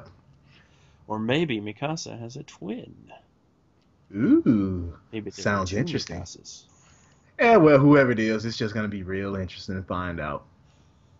Yep, but you won't get to find out yet. Pretty soon, though. Not not like I'm gonna tell you anyway. That's all the talkbacks. Comparatively few compared to uh, Space Dandy. Yeah, but well, Space there, Dandy it was a special occasion. going out, so. so. Not too surprising. Actually, we've been a little light on the Attack on Titan talkbacks lately. I don't know if that's just Twitter being stupid, but sorry if we didn't get yours, if you missed it, or if we didn't get the whole thing. Twitter's being stupid. Yeah, Twitter's being real abusive lately, though. hmm It's like an abusive boyfriend. You just keep going back to it. Like, no, baby, the talkbacks will be there this time. Need to chill with that, Bay. oh, All right, that's enough of that. It's time for the moment you've all been waiting for that you didn't know was happening until we told you in this episode. So that means I can untie him now? Please do. Okay. Considered it done. And when we come back, it's our exclusive interview with Joel McDonald and Ian Sinclair, the voices of Meow and the Dandy Man himself. Hey everyone, my name is Jose Argumedo, producer and editor of the One Piece podcast Goes to Japan, aka OPP Japan. It's a documentary that gets inside the world of One Piece and examines why it's so popular in its country of origin. Experience the adventure on October 3rd, this Friday, for free, exclusively on OPPJapan.com. I'm gonna be king of the pirates!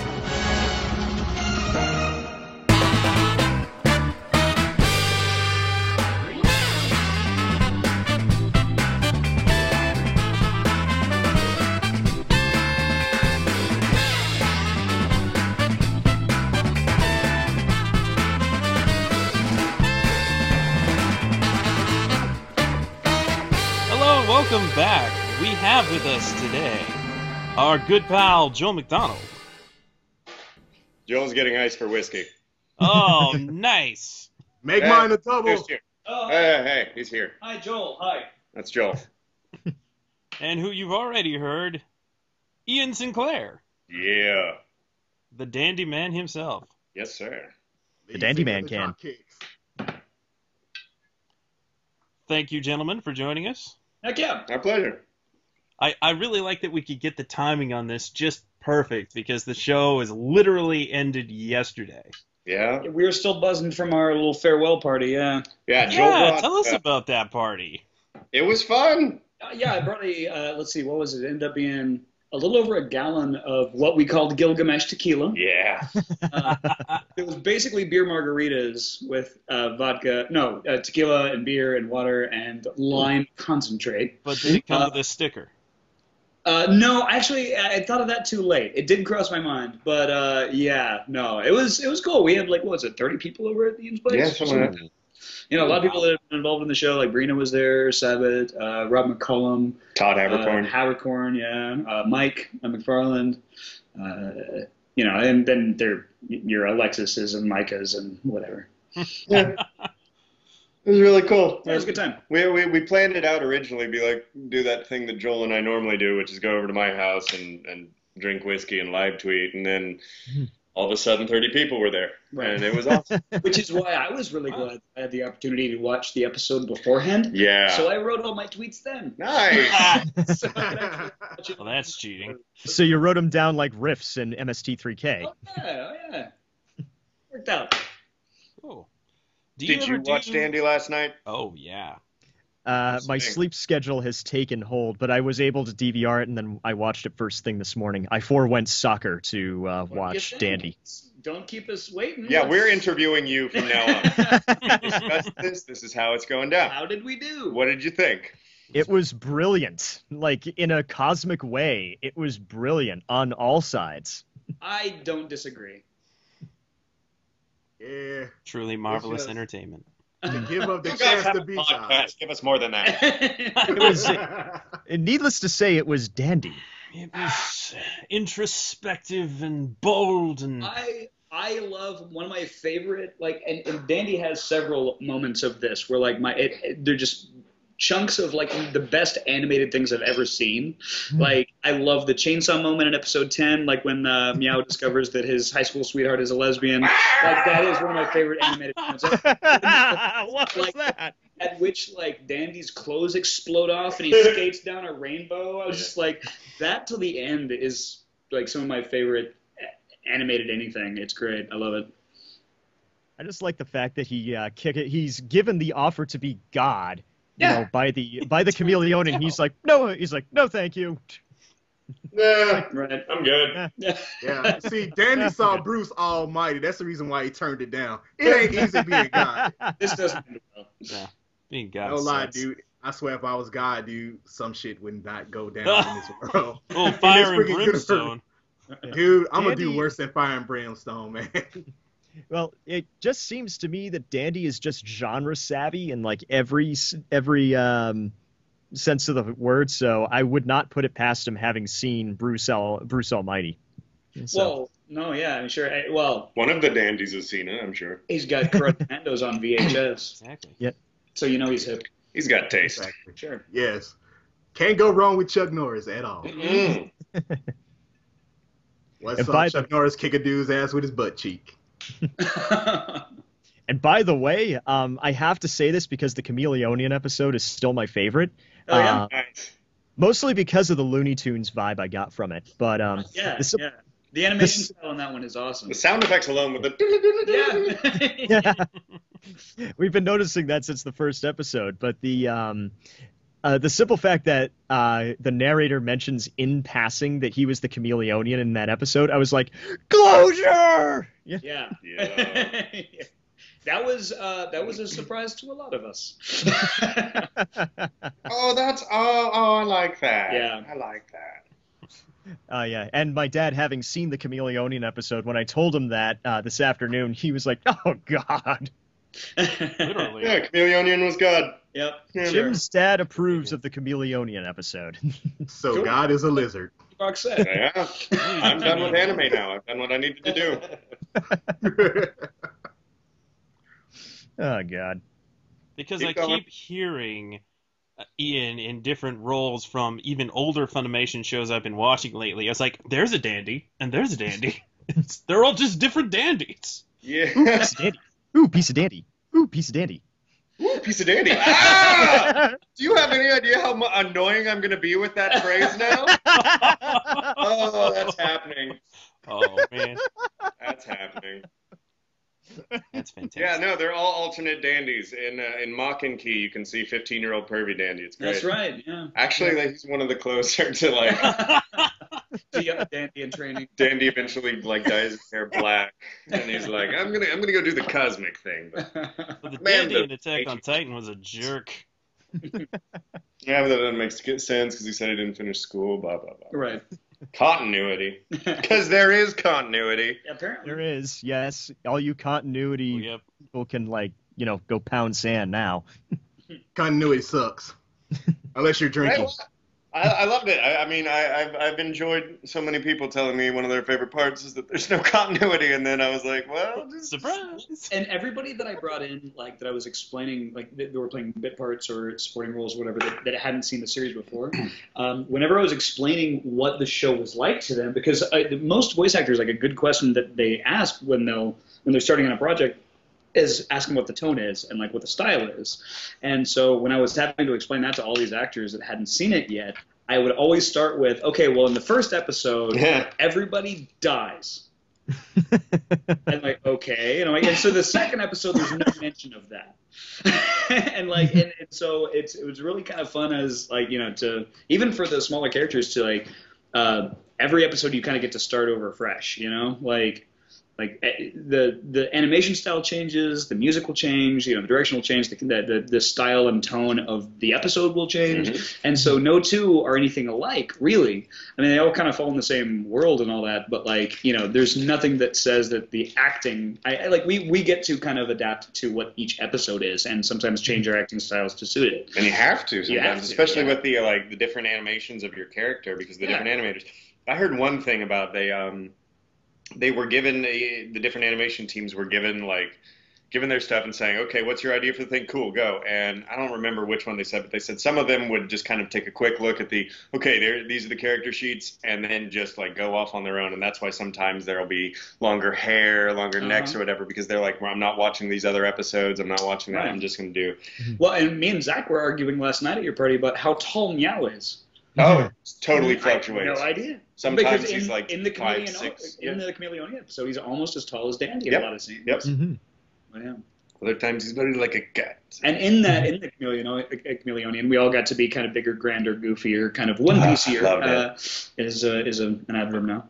Uh, but yeah, and then like what was the the a daily episode? Yeah. Like it's very soap opera. Yeah, it's good stuff. Yeah. Yeah. I uh, remember talking with uh, Dai Sato at Anime Boston, who was Ah, uh, I like that guy. Yep. Um, Met him. Wonder, wonderful, wonderful, wonderful man. And um, he said that he described Space Dandy as a quote unquote anime festival. Ooh. I like and and uh, I was and uh, you know I think we were like what six episodes in at that point. I forget uh, how long it had been running around the time Anime Boston came around, but. Uh, when I, um, but now that I've seen the rest of the series, now that we've wrapped, it's like, wow, I totally get it. This makes all the sense in the world to me now. Well, Yeah. like I've heard, like you know, you hear about a series being kind of like, or like a Woody Allen movie, like is often like a love letter to something, you know. Mm. Like you, you, you hear things described as being a love letter to such and such. And I think Space Dandy in general is a love letter to anime, but like each episode is a love letter to a different kind of anime. and so by the end of it, like you get this. I, I, don't know. Like I, I said it in, uh, you know, when we were talking about it the other day. Actually, we were doing, uh, uh, we had a bunch of dandy people up at work, and I was talking about how like I liken Space Dandy to Beatles songs because you don't necessarily have to be a Beatles fan, but there's a song you like. You know, like there's, uh, you might not love the whole series. It, I mean, if you don't, you're stupid. But if, you, if you're one of those unfortunately stupid people, there's still an episode that hits you. You know, like it's uh, you have to be a very special stupid to not love any Space Dandy. You know, Oh yeah. Definitely. See, that needs to go on the box. I'm getting I'm getting kind of aggressive now. I'm glad I started. to be a very special. What's your problem? You don't like standing? It's okay. It's just the whiskey talking right now. What do you mean you don't like Meow? He's a cat. You know likes cats. My Not a cat. My mom made me like she she wanted to see the show and she had DVR'd a few, but she's waited until I was around so she could watch one with me. So we watched the whole episode. We watched the zombie episode, and Ooh. and at the end she goes, "I wanted to see one with you in it." I'm the cat. Or- And, and I was like, well, he's not really a cat. Uh, and she was like, well, do the voice. And so I did the voice for her, and she goes, it's close. But like, she still doesn't really believe it's me. Like, she does not think I'm involved in the show at all. Wow, way to crush your dreams, man. Oh man, Way to crush your dreams. that just means you're so good that she doesn't recognize you. Well, no, actually, there was uh, a while back. Actually, the, the first like kind of big role that I got that I was really excited about um, was Yoite in Nabari no Ou. And there was a YouTube video that was released like right after the there was a trailer or something like that. And there was like a, an eight second long YouTube video of my character's appearance, and he has and, and it's just like this gust of wind, and all of a sudden he kind of arrives and he goes like I'm here or something like that, and that was it. And so like it was like a eight second clip, and I sent it to my parents. I was really excited, and like a week later, I talked to them. I was like, "You guys see that clip? Did you hear me?" And they're like, "Uh, yeah, we uh we watched it. We just couldn't tell which one was you." Like, I was like, "Oh, me. you didn't watch crap. They're playing with you. Yeah, I know. They're just glad I'm working and not calling them to bug, bug them for money. So. That's all they don't they know that's their job?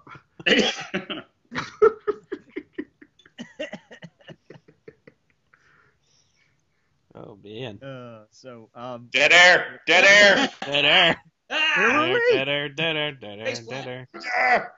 There's no dead air. So, just what was it like taking part in such a groundbreaking animation achievement? It was fun. I also think it was fun. No, it was. thanks, Coach Belichick. Uh, no, it was, it was, uh, you know, uh, we were we were talking about it the other day about how like, you know, we we. No matter what show we're involved in, we, we first off we like working. That's really nice. Like Yeah. getting to work is cool. Yeah. Uh, but you know, you, you're sometimes you're you're cast in shows that maybe aren't necessarily your style that you're not going to rush out and buy, and that's totally fine. Uh, you know, like as actors, you know, having to kind of do all these different genres and styles and everything like that. You know, not everything is going to be totally catered to you, and that's that's great. Like it doesn't it doesn't really matter as you know part of your profession, but getting to be a part of something that was like I I, I would say iconic. I'm going to say iconic. I'm going to say it I'm okay with that. it's been said. Uh, but yeah, getting to be a part of something like that, that uh, that you know, first off was like it had the that special element of being released in English and Japanese on the same day. Um, it was, so it was kind of a worldwide release. Um, it just and for it being a show that's totally something that I would watch if Yeah. I was not involved in it. You Yeah. know, like it was. It's a rare treat, or a special treat, if not totally rare. I think it's. I think it's. And with the simulcast, what, what I've more have thought about it. What's been really neat is that it's it's been a um, a shared experience, like with us and and uh, everybody in America who watched it. Like we every week we didn't know what was coming. There wasn't a manga that you could go and read and know ahead. There wasn't your your buddy who could tell you, you know, who the female Titan is. Who's which? By the way, someone ruined for me. Uh, Wikipedia ruined it for me. just just you you you you, you wanna you wanna shake them. Um, but like we didn't have that. There's there was nobody being able to be to to flavor your ideas. People got to go home and watch it on Toonami. They didn't have their friend telling them, "Oh, in this next episode, this is going to happen." Right. There's there was nothing. Everybody got to experience it at the same time, and then guess about it and go online and and No and, and theories and oh well obviously this is going to happen which has also been great watching everybody going well pfft, obviously in the next episode this person is going to do this. It's like no no no. You have no idea. and and and it's been uh, so that that experience of every week kind of saying who what's going to happen next and where is this show going to go? And until we at Funimation got to see the ending of it we were in that same boat of where is this going to go? Who is you know what direction are, they going to take this? And so getting to go online and to live tweet with everybody and get responses back and really get uh, a live feel was was really a cool experience and a cool experience for us as as Funimation actors because usually we'll record a show and then like six months later it gets announced that you're the character and then six months later it comes out. So with that it's like it, it's this long process and you're already done with the character Yeah. before you even talk about it but with dandy we were in production while doing interviews and cons and meeting kids who've seen it and, and, and talked about it and so they could come up to us and give us all their theories and talk to us about what they liked Well, in episode uh, was it? Uh, I think it was 22, the Dancinian episode. Yeah. Like we were that one for whatever reason was so down to the wire. We had like it was such a quick turnaround, and I so I was working on it. I was reviewing the episode and sent it. We sent it to Cartoon Network. I think five days before it aired. And so like, and I, we were recording on it till just a couple days before that, and so like, it was still so fresh, and I was so excited about it. And like, usually, like, you'll finish wrapping an episode, and you're so excited about it, and then, like Ian said, you wait a year, and then you might get to bump into somebody who's seen it, you know. And so like, to be able to finish working on it, like, review it, turn it in, and then less than a week later, like, get that response, like that feedback, uh, was awesome. Like, cause you know, like when you're in the theater world, you do a play, and after the play is over, people clap for you. It's great, instant gratification. You're done. You go home. Uh, but you know, in the anime world and or voiceover in general, it's a lot different. Yeah. But Space Dandy was just kind of it, it cut that that waiting period down, you know, so much that it was not quite instant gratification, but the quickest we have seen in a long time. That's really cool. It was great. Yeah. Did you feel like it, was there the timetable shorter between um, uh, dubbing an episode as opposed to like an, any other show? Oh like yeah. was there a lot more pressure to get stuff done? Yeah, we did with uh, one episode of Space Dandy. What would uh, what would usually take a month, maybe, Mhm. uh, in in a day. Like, in, in, in you know, we were uh, well, actually, no, we were doing about a week. Uh, but the process was. And I'm, I'm gonna. uh, All this is kind of vague. It's a little bit on the general side, but for the most part, you know, we would get an episode in uh, from Japan. You know, just the the, the the finalized Japanese episode, that would go straight to our translation department, who would knock out a uh, just a word for word translation. That would go to uh, and that would be done in about a day, day and a half. Then that would immediately be sent over to our script writing team, uh, our adaptive script writers, to uh, to smooth it out, make it a, a solid English script. They would get that done in probably about what three days? Two. maybe? Two days. they had 48 hours 48 hours to turn around a complete episode. Usually, uh, it takes about 48 hours to time code a Yeah. script. Uh, and that's not even getting to the dialogue yet. The dialogue usually takes two, at least two days in itself. Uh, and so, for the whole script to be time coded and written and turned in two days, Uh, it's sent straight to the booth uh, after the, the head writer checks it. Sent straight to the booth. So Zach or I would get our episode, and we already, by the time that we get the finalized script, we've got it cast. So all we need is to check the time, uh, the the line counts to see exactly how long we need each actor for. We schedule everybody. We try to have each episode done recording in about a three to five business day period, preferably on the three side. Uh, then it goes to mix. Uh, the mix uh, engineers uh, go through, clean it up. Uh, that they are amazing at making each environment sound different. It's one of those things you never notice. Uh, as you're watching, because it's just natural. Like it just sounds like it looks like it's great. I, I- you know, why? But of course, that's how it is. But like a lot of work goes into that. Uh, and they they did knock out a mix review in less than a day. Usually, it's reviewed right after that, and then it's sent out to Cartoon Network. So yeah, what usually takes uh, it's like a month long process. We're done in not much more than a week, and Wow. it's it was pretty pretty hellish, but we were all in it to win it. Nobody nobody held back. The only exception was I think we had two weeks for the musical, Oh, that's right. and that's because they uh, we had to get it to Brina Palencia to do the English translation of the of the lyrics, and then she wrote uh, went and recorded scratch tracks for us, and then sent us the thing, and then we went in and did it. Yeah. Which is still a hellishly quick turnaround. for a Yeah. musical, that's Amazing. go. That's Yeah. crazy. Yeah. And for something like that, that's probably very, very precise in Yep. many. Uh, no? Oh, yo, yeah, Yeah, no, yeah, yeah. heck yes. Oh, okay. So I was right. Yeah. Oh, yeah. okay. Very I and I can only imagine how hard it was for you guys because I am not a musically inclined person. Uh, like I had, I had, and I think it shows. I had one, I had one line to sing in that entire episode. I worked on it for like a week, and then I had two hour long sessions to perfect it. Uh, one with Zach, and then another one with Brina. And then after the the hour long session with Brina, I probably had sung by that point uh, that line into the microphone easily 80 times. The salmon flake is off. And then they took the very first one I did. Like, Oh, they're use that one. I'm like, God dang it, why have I been doing? And like, I, that's still, I don't know any of the other words to that song. So like, I get it stuck in my head, and it's just salmon flakes over and over. I it, that section from from the web is all through um, Mr. Harada is all gets stuck in my head so fast.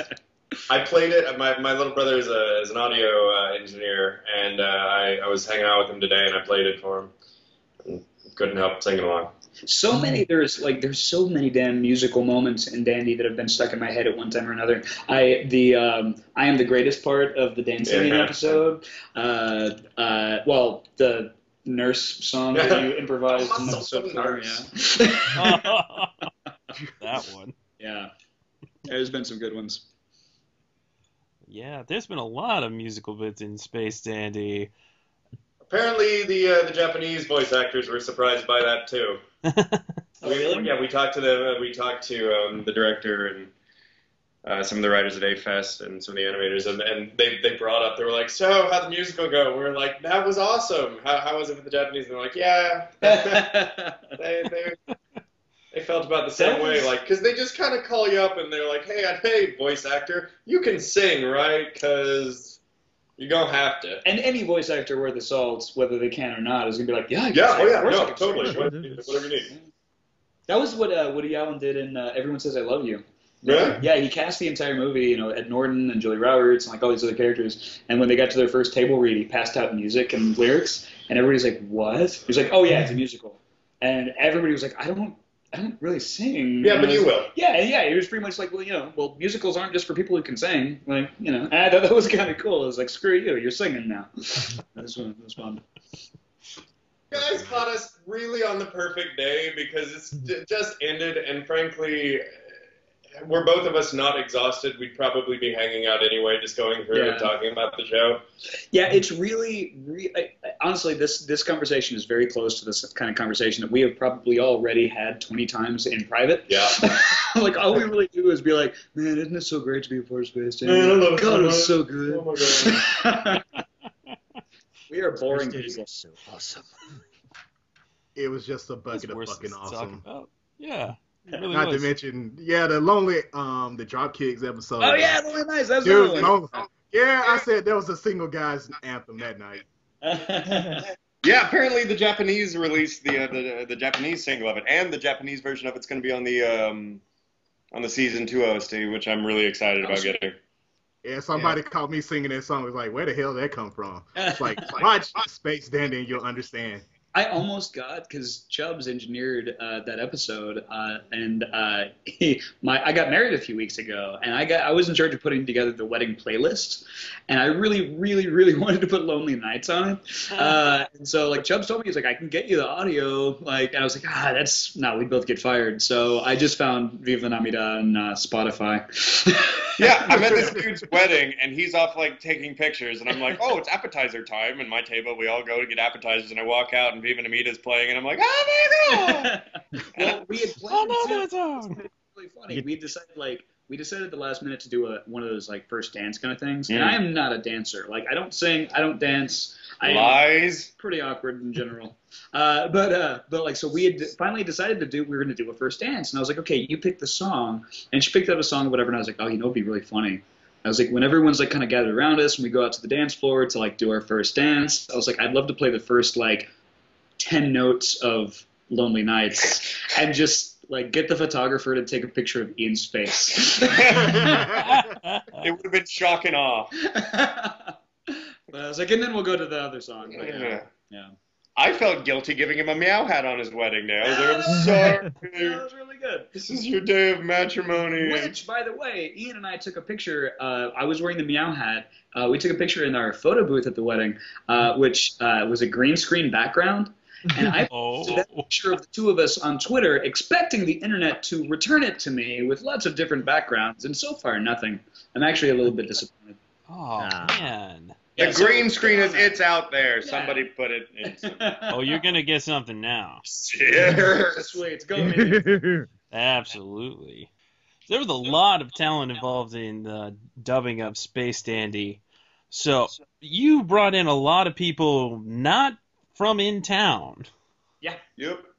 Well, that's what the, I mean. The in the Japanese in the in the uh, in the original, which I'm going to continue to refer to it as the original because, of course, it is. Yeah, absolutely. Yeah, I well, I, there was a little bit of a sniff about it the other night. Anyway, uh, but uh, so like in the the Japanese, they they they have guest cameos. They have guest appearances by you know film actors and, and VO and VAs and and pop stars and God knows what else. And so we we talked about it really early on from almost the first episode actually before the first episode. We talked about how we wanted to do the same thing how uh, you know of course we we didn't really have access to film stars and like the wide array of of uh, of talent that they had to pull from in Japan because you know anime is obviously a lot bigger deal over there Bigger uh, budget. a little, little bit bigger. Uh, but what we wanted to do was kind of uh, showcase the, the rock stars of the, the voiceover world, whether it be anime or video games or whatever. And uh, uh, it worked out that we were able to uh, either just kind of like it, so so many episodes of Space Dandy just happened magically Yeah. like the, like uh, the Carpaccio episode. Like I watched that uh, that episode. I I got the Japanese uh, episode on I think on a Wednesday, and I went home and I watched it that night. And immediately I was like, "Oh man, wouldn't it be so awesome if I got Todd to play this? Like that'd be so cool." But no, I'm I'm sure he's in like Australia right now signing a boob. But I, I and then I and then I checked the schedule for the next like the next two days, and he was scheduled uh, with Tyler working on I believe Fairy Tail. And uh, so I called Todd and I told him I was like, "Dude, I need you." What hours do you have available? And he was booked solid for like two days, like eight hour days, um, which is hellish uh, for a voice actor, even if you're not screaming like he had to. Uh, but like we actually, I, I talked to Tyler, I talked to the, a couple producers, talked to Zach about it, and uh, we came up, I think, an hour and a half early to record him before he went in to record a full day on Fairy Tail. Uh, and there were. I, think it's pretty safe to say that there are very few voice actors that can record a 10 hour day oh yeah. especially of you know Fairy Tail, which is you know No. pretty loud show, and you know Carpaccio, where where he had to basically make up in his own language and speak it for the first third of the episode, um, and so I, not many people can do that and still talk. Like it is very physically taxing. Uh, but yeah he was he was just willing to come up and, and work with us even longer than he had to. And um, Yeah, I don't know. It was great. And Vic, like I called, like as soon as I watched the the Gentle episode, like I called Vic like immediately. As soon, I wasn't even done with the episode, and I called him and I was like, I need you. I need you like Monday. Where are you? And he's like, I'll be there. I'm gonna reroute a flight. I'm coming back from a convention. I'm just gonna come by Dallas. I'll stop by there for a few hours and I'll record with you and I'm leaving. And that's what he did. And so yeah, it was some of it was just kismet, and uh, some of it was you know really awesome people moving heaven and earth to be a part of something that they knew was a big deal. It was great. And there was stuff that we really, I mean, to be honest with you guys, we didn't have a choice. When you have a rocker named Johnny, yep. Yes. it's not an option. yeah. It's not an option to get someone else. You know, and and uh, we kept trying to get that one guy. Um, the Chocolate Rain guy? no, no, no, no, no. no hey, we, uh, Sunday. we we offered so many roles to that. Uh, it was Blum, I think. Was Mm. Steve Blum, yeah. Steve, oh, Steve Blum. That's right. He is such a jerk. Oh, He kept saying mean. no, and he'd swear at us, and he'd throw things. No. We're kidding. Don't say that. Uh, no, no, honestly, Steve Blum is one of the nicest is, voice actors is. I have ever met. But in it my was just so funny to hear everybody talking like beforehand about like how it was clearly going to be Steve. Yeah, And, like that's uh, not some crap to have to step up I to. know, I know, It's like, that's- hey, Ian, it should be Steve, you know. And I'm like, I'll do my best. God. Well, you delivered the bang very well. Uh, oh yeah, the bag. That one, we were we were in the uh, when we were doing that uh, uh, that episode. I'm like, oh, people preference. Yeah, uh. Yeah. It's like, do it, do it, God, calm down. Like, okay, okay, okay. How about you name some of the other people that were on Dandy? Let's see Yeah. how, how, how hardcore you watch. We're gonna interview Bryce you. Pappen, Bryce Papenbrook, a good friend of Bryce mine. happened That to be was in recording some stuff for uh, for Attack on Titan, and I uh, knew it. yeah, yeah, and so I, I snagged him like that day. He he actually did have a couple of extra hours in his schedule that uh, he was kind enough to pop by, and so was, that was my first opportunity to work with them. And actually, Space Dandy was full of my first time getting to work with Yeah. like Sean Hennigan Oh. in, uh, in the uh, the Munagi episode. Um, it was Gold Roger in One Piece, uh, and so that was awesome. Um, uh, uh, oh God, who else? Um, They're supposed to answer. Who else? yeah, yeah, who else we Mike got? Sinterniklaas. Yeah. Yeah, I've never worked with Sim Nichols before. Oh God, like That I- was see, awesome. that's another one where we looked at it and it was like, oh, wouldn't that be nice? Holy crap, he's gonna be in town. Yeah, yeah, because I was I was talking to, to Zach about. It. I was like, you know, all right, here's my Dreamcast list for for this uh, uh, you know, for this episode, and it was the day after I'd watched it, of course. And uh, and he goes, okay, well, I just wanted to point out that you know, Michael Sinterniklaas is going to be in next week, and I was like, okay, I need ten minutes. I'm going to be right back to you with a new cast list. And uh, but yeah, I never got to work with him, and he was awesome. And as soon as like he saw the character, he was like, "Got it!" Like, and just sometimes you look at a character and you're like, "I know exactly what that sounds like. Just give me a minute." And it was great. Who else? Uh, let me see. Ashly Burch. yep, Ashly Burch, yeah. freckles. There was uh, actually you mentioned Zach Bolton, Z, Ch- a certain Z Charles Bolton, See Charles Yeah. Bolton. not the same person, totally. Yeah, he. Uh, I got him to. Um, to I, I think he'd already done. Maybe he'd already done a bit or two uh, beforehand, but I got him in the Munagi. Munagi as episode. well. Yeah, he's a, he's in a he's in and a then he's in few. 20, he's in the finale too. Uh, he's Oh, a, he's a uh, some kind of guy and a speaker or something. I don't know. I was talking to Rob. uh, Rob oh, well, I ruined that. Rob McCollum, but that was the as the guitar guy. Yeah, the Guitarzian. Yeah. Like, uh, guys, I don't know. Yeah. Rob's one of our oldest Friends. That was the ukulele man episode, yeah. That was a good one. Yeah, that's Okay, who else? I mean, we still got more. Uh, Johnny. Lydia Mackay was uh, was also in the ukulele Yeah, man. we got Sabaton to the uh, musical. Yeah. Uh, Stephanie Young was um, Rose. was Rose Reginald in 25. Oh God. Was, uh, Jade Saxton was the uh, penguin Yeah. girl in the uh, in one of the other episodes. I can't remember her actual name, but she carried a Her name penguin was the around. Daily. It was episode five. Uh, yes. No. Yeah. Uh, American what- Yes. Indian. It's wagging in space, baby. No, she wasn't in the coffee maker. I thought she was. A, No, there's a, there are a couple that's people that. Uh, well, I knew that. Okay. I thought that was uh, Caitlin Glass in uh, one of the in the Coffee Maker episode. No, Was she she. Caitlin Glass is uh, is Laika, the dog, in episode eight. That's Yeah. right. That's right. Like a Leave Yeah. it to Caitlin Glass to make I me cry. it. You really did say my hat was good. crying meow, like really, really crying meow, is like one of my favorite things that's ever happened. I love it. um, Let me Get see. air. Uh, I wanna I wanna know about uh, Major Attaway. Oh, dude, Major, go Dude. on, dude. That was okay. All right. Now, you know, I was saying earlier about how like a lot of the casting of particular Space Dandy episodes just ended up being like totally kismet. Like it just everything worked out perfectly in a way that a week before or after, or sometimes a day or before or after, would never have worked out the same way. Well, Major is um, is a local Dallas actor. Um, and he's also a soloist, I think, with the Fort Worth Symphony. Like, I think he sings with them. Um, and he is just this amazing guy. Now, now, not too long ago, I, I, I directed a few episodes of uh, this new show called One Piece, and uh, because I It's was- going nowhere. It's yeah, yeah, yeah. No, it's. I mean, they've got a long, long-running series in Japan, but come on, Yeah. it'll, ne- it'll never catch on Pirates, come on. but but so like I had had I just had uh, you know I, I was doing a lot of episodes at, at one time and I, I needed a lot of uh, new people or I really wanted to see a lot of new people. And so they gave me a few days to do uh, auditions. And I insisted that we tap into this local uh, Dallas uh, kind of actor website uh, that kind of organizes a lot of a lot of things you know between you know in the actor community and so I was like, I really like working with these guys. They, they do really neat things. I want to bring in all people that are associated with this website. And so all these different actors that utilize it. And so we had, I think, two or three days of auditions where all we did was just see professional actors from the Dallas area, some who had worked in voiceover, most who had never worked in voiceover, but worked in stage or film or whatever else. And we just kind of, we listened to 35 people a day for, I think, three days.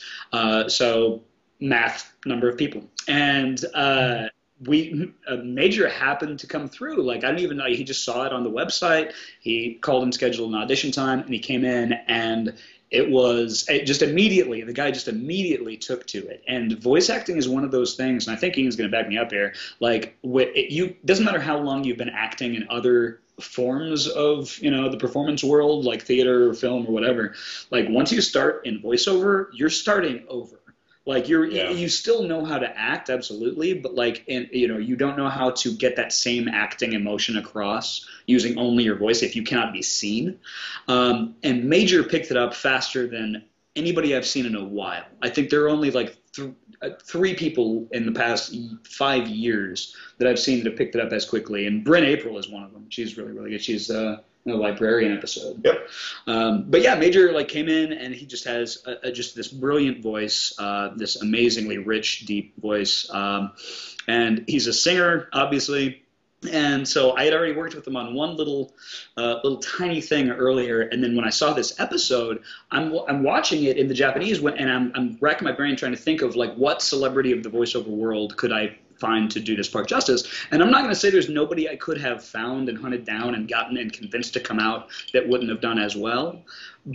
But like Major, I just met Major. We'd worked together on one thing, and I was like, dude, you know who is who is perfect for this, but maybe has not had the training and the experience, and is definitely not like a celebrity of the voiceover world, at least not not yet.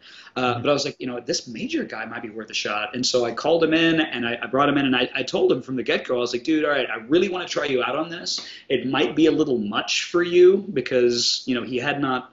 It, it takes like a year of of constant voice work to where you really feel comfortable in a booth. You know what I mean? It took me like four or five. I- I've I've heard between a year and like two years is average, but yeah, I think I'm, I'm I still don't know what I'm doing. Uh, but yeah, like Major picked it up really quick, and like I came in, and I told him I was like, this may or may not work out, but you're gonna get paid for the day. I just kind of let's give it a shot and see how it goes. And like the second line out of his mouth, like I, I was just like, this is perfect. This is yeah, and, uh, and like I told him, like I told, uh, because you talked to the Japanese staff afterwards. I did. But when I when I was directing him, I told him I was like, all right, man, here's what I'm seeing. I was like, this guy's definitely like a disco dancing dude. Uh, but I was like, what I'm hearing vocally, what I really want to hear isn't so much disco, it's funk. I want to hear Bootsy and I want to hear George Clinton.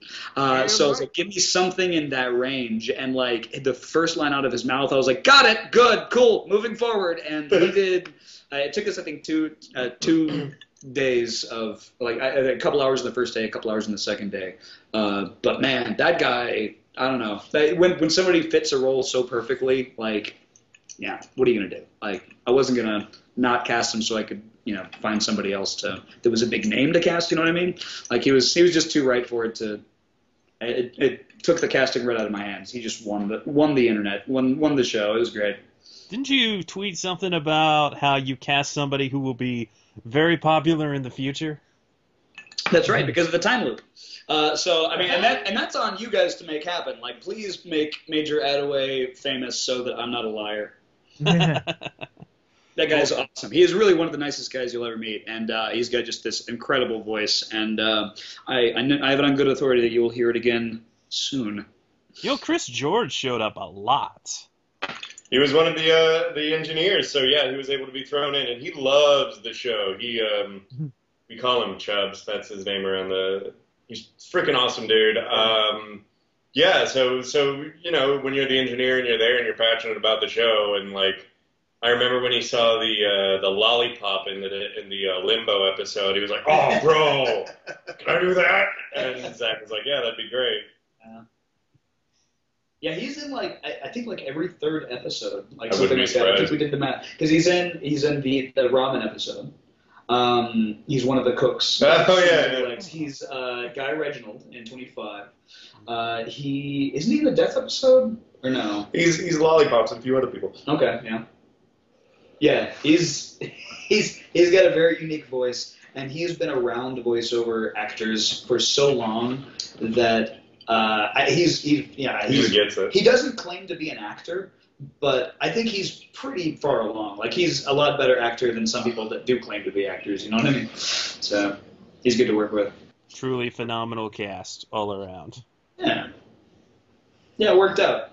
We like it. It was one of those things where we've been talking since about how like you know you, sometimes you work on a show for a lot longer, uh, and then once it's released, you know, just as as part of our artistic nature, you always want to go back and tweak something.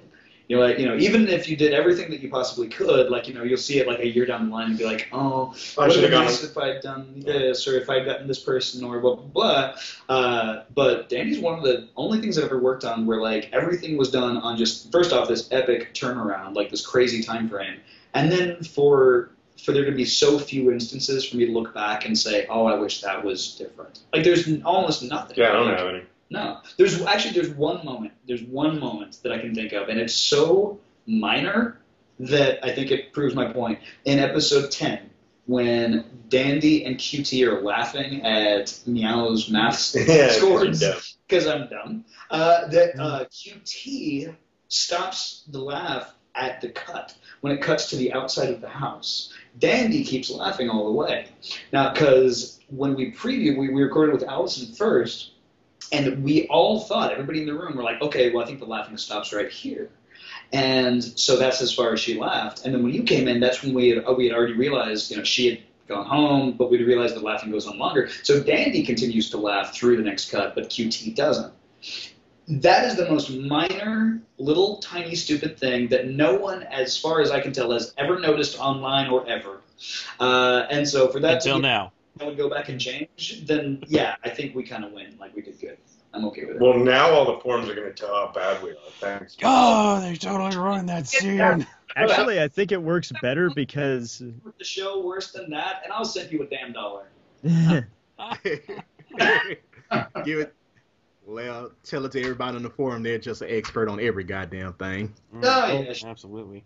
Well, actually, I think it works better because um, QT has like this tendency to know when to stop, whereas Dandy just continues to egg on Meow in so many ways that I think it makes sense. Yeah, that's good justification. I like it. Yeah. That's the story now. I'm Erase the other thing. Sure, yeah. We'll pretend. Uh, so three, two, one. Yeah, no, there isn't any problem. no, no problems at all. It's perfect in every way. Cool. There's the other. Dandy, Dandy's stupid. Dandy's stupid. There's your explanation. Dandy said, that's the cool thing. Anytime they're like, but Dandy said this in episode three, it's like, yeah, because Dandy has been the smartest dude throughout the entire series. And Uh, definitely the most consistent. later, he knows a lot more than he lets on. I've heard a lot of really cool so, like things about how uh, sad he is because he knows, and like I, I will say that the theories online have been really, really cool to read along Yeah. with because as I said, we didn't, you know, necessarily, you know, the first couple episodes we didn't know where it was going. No. It was very guarded secret, and and so watching all the theories and oh this means that and the little hints there and there and did you get this little reference has been really cool to watch along, and I've I've really enjoyed everybody's forum posts. I mean. Yeah. Some of the uh, drawings of Meow out there, um, some of them exist, but, but past that, I, I for one, am a big fan of meow porn. I am, There's so much meow porn out there. I love it. Joel Joel likes to send me pictures on my cell phone of meow porn, like when I'm at con or like out to dinner with my It family. just rolls off the tongue. Meow Look, porn. look, I'll say this. This bastard has been invited to so many damn conventions ever since this thing has been released, and I am left sitting at home without a friend who has cable, so I don't get to watch my Space Dandy when it's on. And so, Aw. yes, I will definitely mess with him. I think the tragedy of that is that we're not doing panels together, man. Well, coming up. Yeah, yeah, we were doing Youmacon together. Yeah. Shameless plug. Dead air. I hear it's an enjoyable con. on uh, ticket website. Youmacon. That's the one in Michigan, right? Uh, yeah, Detroit. Yeah, that's the one Linkara's always at. Cool. All right. Now, because Space Dandy was definitely a different kind of recording experience, was there any uh, any scenes that you recorded with more than one person at a time? no. No, I mean we yeah we, we definitely did the you know the standard recording. Uh, I mean as far as like Okay. the, how the, how the process went. Uh, but yeah, we uh, have as far as I know never recorded uh, individual bits, uh, individual parts with multiple people in the room. Like it, it- we'll do crowd scenes, of course, like Walla with you know three or four people. Uh, but other than that, I think actually Jamie and Monica I think auditioned together for Penny and Stocking. Yeah, they, they they did. recorded it. Yeah. But other than that, uh, um, the actors are never in the same room at the same time, uh, which makes it all the more impressive that it sounds like they are in the same room at the same time. But um, the closest we got to that with Dandy is uh, when I was recording my stuff and Joel hadn't laid his part down yet. I would make him say his line in Right. my pre-roll. Yeah. Yeah, as as like yeah, if I hadn't recorded yet, he was about to be recording his line, and whenever you know Meow was talking right before Dandy's line, I would turn on the uh, the actor microphone so that he could hear hear me, and I would do the line along with Meow, and so he would have it to respond to. I said make him, but it's more like desperate Let me. asking from a neurotic actor. Ah. Because if he wasn't going to do it, I was going to do my meow impression. Whether or not, one way or another. And every every time that you wanted to laugh, like you had a laugh cue, every time like in the pre-roll, I would like right before he was supposed to start laughing, I would turn on the microphone and say something ridiculous in Meow's voice. I think titty sprinkles is Titty my favorite. Sprinkles. Yeah. Yeah. Titty sprinkles. Yeah, because that make anybody laugh. Yeah. Funny. Oh wow. Mm-hmm. Joel, you recently tweeted that you had three favorite meows to record: drunk meow, crying meow, and whiny meow. And you said you had a request if there was a continuation of Space Dandy. What is that request? I want all of them at once. Like I, I, I want a drunk, whiny, cra- crying meow. That sounds fantastic. Isn't, but isn't all that like the chainsaw reaction all at once, crying? He's not Drunk? He's not crying. He's definitely drunk. But like, because because they're my, my my three favorite meow lines are All right. um well the first one is definitely um uh it? maybe I should just stay here and marry Katie. I'm just kidding. I got the jokes. I got the jump. and he's wasted. I love that one. My second favorite is uh, is the crying one with, from episode eight. Uh, like, uh, you really did say my album was cool. and, then, and then from the finale is uh, when they're flying into like the Jaicro Empire territory, and you know, I'm comfortable with that, and you're so not. that that line we did probably 15 different versions of. Like there are Zach has I know at least 15 different lines that I just kept doing over and over and over. It's like, oh, give me another one. And so like every time we'd come in, I would just be like, I'm okay, I'm I'm totally happy, and just all these different like really awkward, nervous kind of I don't know. So yeah, if there could be all three at the same time, I'd be a happy man. That would be amazing. I could totally see a scene like that. Like he's at a bar, he's having a really bad day, and he's frustrated about something. There you go. Yeah, drunk, whiny, and crying. That does not seem like a stretch. So that's I mean that's probably going to be like in 15 minutes. So you know. Welcome to my some world. ramen stuff, crying. All right, Ian, you Yes. have some uh, favorite dandelions. oh, every, I mean, yes, there are tons. I, it's so hard to narrow it down. Danny, yeah, I imagine it's way Uh, easier to narrow down Meow's lines, right? I'm gonna say, "Stay Dandy, Baby" is gonna stay with me for a while, man. That mm-hmm. was that was my way of saying goodbye as that dandy. And, And ooh, piece of dandy. You're a dandy. I am. I, so sad. He- Sorry. and he actually got the wave file tattooed across his chest. Yeah, yeah, I'm getting away. Oh, man. um, let's see here. Uh, Now you really are turning into Steve Blum. no, that's, that was the joke. I got. They gave me the wave file for of Stay Dandy Baby in case I wanted to get it tattooed as my as my little you know bang shout out. But Yeah. like, I'm a wuss. Uh, But I'm an actor. I'm not allowed to be in control of what I look like. That's right. I have to That's be true. freely available. Um, let's see here. I love Stay Dandy Baby. Um, I, I, I'll never, I'll never forget the uh, what are you a slave to? The booty. I love that one. yes. Is that then your final just- there's dandy? small ones that honestly are only funny to me, like like when he he brings the uh, he brings an alien to to Scarlet and it doesn't work out. He goes, but, but why? It's just this little, little come on, and I love that. And then there's then then there's oh now you're just being a dick about it. I could That is the honestly the you, any reluctance you hear is that I could continue quoting him for the rest of the night. I, yeah, we I better stop now. he's my dad. I, I literally. He Now, was you extraordinarily about- well written, and and and it was the it was a joy to say any of those lines. I'd get I would get calls and texts from the writers, and they would give me lines that I'd be end up saying, and I it just entirely too much fun. And uh, I'm emotional. Feels the feels. Oh, yeah, Sketch doesn't like that word. You don't like the word feels? Nope. No, I do not, sir. No, sir, I don't like it. Okay, this was a good interview. Uh, yeah. Officially on my shit list. Actually, the last time I did this, uh, He's gonna cut us now. First thing that out of his mouth is like, I'd like to address who who made you say feels. Yeah, I don't want to mess with Jamie Marchi. No. no thanks. Uh, yeah.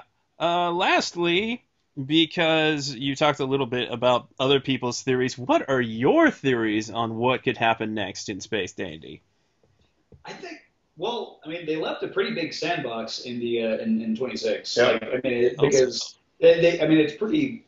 They pretty much come right out and say all things are possible at all times. Dandy is consistent. Everything else is a possibility, and so there's nothing that isn't a possibility for an upcoming.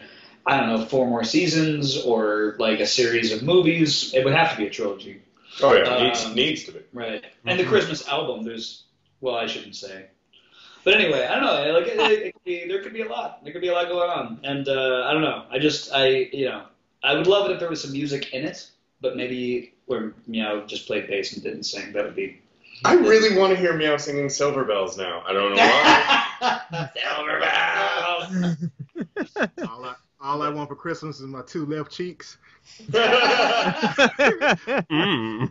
Booty cheeks, that is, folks. Mhm. Because Danny was all about the booty. singing as Meow loudly and getting people's like responses. Like as a, because I would just forget. I'd be sitting at a stoplight and just belting as Meow, and looking over and seeing people's reaction was brilliant because Uh, nobody knew who I was or who Meow was probably, and that was great. all right, That must be. That would probably Are be you a, a booty man as well? yeah. Yeah. Sorry. Yes. Yes. Are There is you? not- Oh yeah. there, there is nothing wrong with seeing a nice onion that because it makes you cry. Yeah. yeah, Let's take a quick poll. How, how many are booty men? Here, Here. Jim. All right.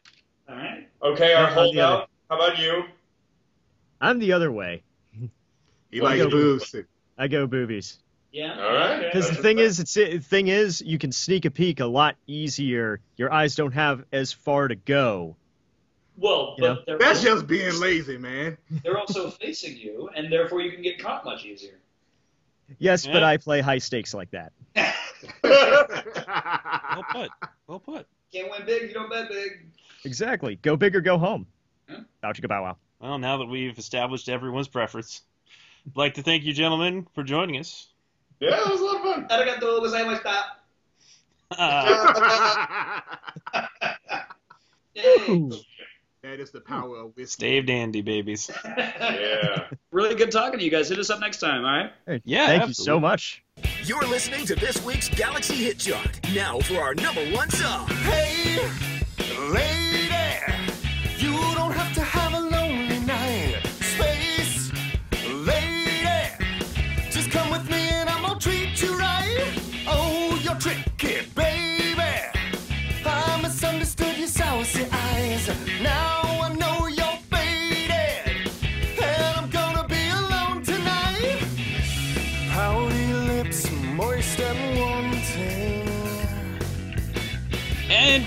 back. Hope you enjoyed that interview. I know we did. Yes, As if you could tell. I know. It was just so much to sink in. I just, I just couldn't even talk half of the time, except for the alcohol part. We've never had a guest so dinner, dinner, dinner, dinner. dinner. Just give me a moment to drink it all in, man. I was like, I was just And- mesmerized by some of those answers. And as you can see, people, I'm not the only one that drinks on a Sunday. No, certainly not. As we are sending off Beware the Batman this week as well, we decided to pool some Toonami talkbacks for Beware the Batman. Some related to the particular episodes and some related to the show itself. DBZWe09 writes in, neat plot twist. Deathstroke is Batman's nemesis at the end? Seems like Joker just got dethroned. Maybe. Indeed. Joker wasn't even in this show. No. No, and I think it. Uh, I think that's kind of what makes Beware the Batman so unique in so many ways is that he, um, uh, in that you know, it didn't need to rely on the Joker like so many other shows do. That's true. No, it really didn't.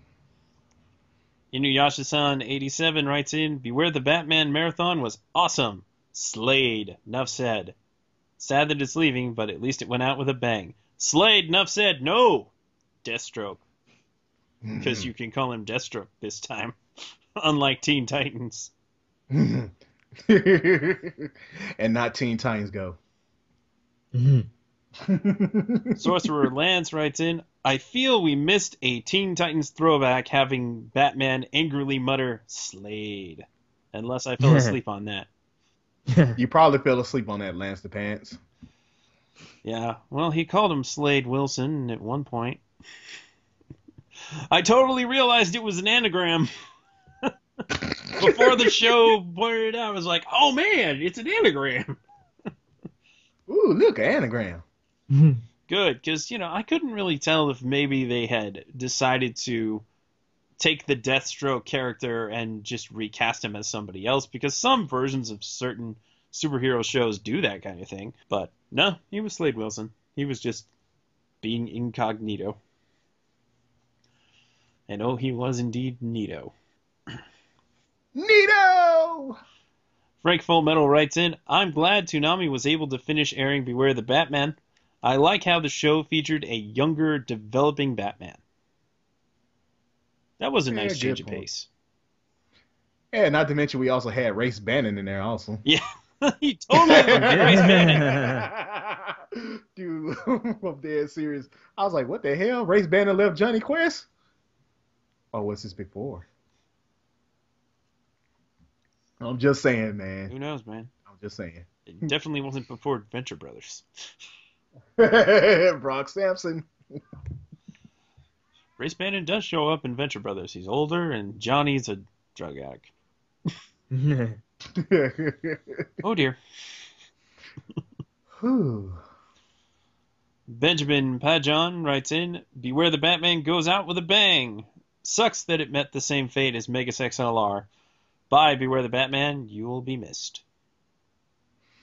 But then again, you can always watch it on DVD or Blu-ray. Yeah, actually, the second half of the series comes out on DVD and Blu ray this week. So, support the show. It'll probably end up Hey. on Netflix, too. But it's not going to be playing on Toonami anymore. It won't be on any TV networks. Unfortunately. Yeah, it's uh they really got the rug pulled out from under them on this one because they wanted to give the show a nice send off and they still did, but definitely not at the timetable they were expecting. But that's okay. It was kind of like this show's over. Let's just rip the band-aid off right now. Yeah. At least I think so. I know my friend will enjoy watching all of those episodes back to back because he likes to marathon things.